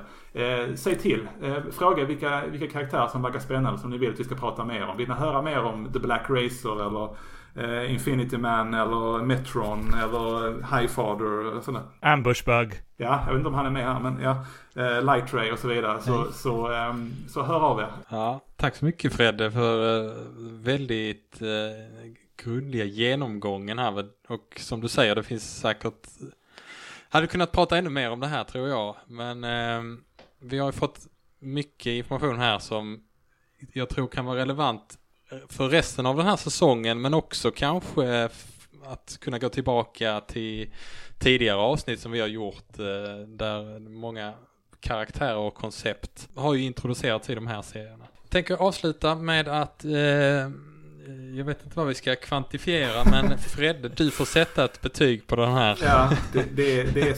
Hela. Ja, det är eh, hur, hur många, hur många uh, Don Rickles uh, eh, av fem skulle vi säga. Och jag, jag skulle nog vilja säga kanske eh, jag skulle sätta en fyra av fem faktiskt. För att och återigen är det för att liksom, egentligen rent objektivt så skulle det kanske vara en trea för att det, det, är mycket som är väldigt löst och det är mycket som introducerar, alltså det finns må många svagheter i den här också som eh, Men det finns också så mycket som är så fantastiskt intressant och spännande och Kirbys liksom sätt att, att skriva och, och, och teckna så det är så underbart så att eh, det, det väger upp alla bristerna i, i mitt blick. Så att jag, jag ger den fyra av fem. Fyra, tackar för det. Um, då återstår bara för oss att säga tack så mycket för att ni lyssnat. Uh, och uh, vi ses. Samma läderlappstid, samma läderlapps... Boom! Oj, oj, oj! New goals! Hejdå. Hejdå. Tack. Remember to follow the bat signal to DC Caston on Instagram and Twitter.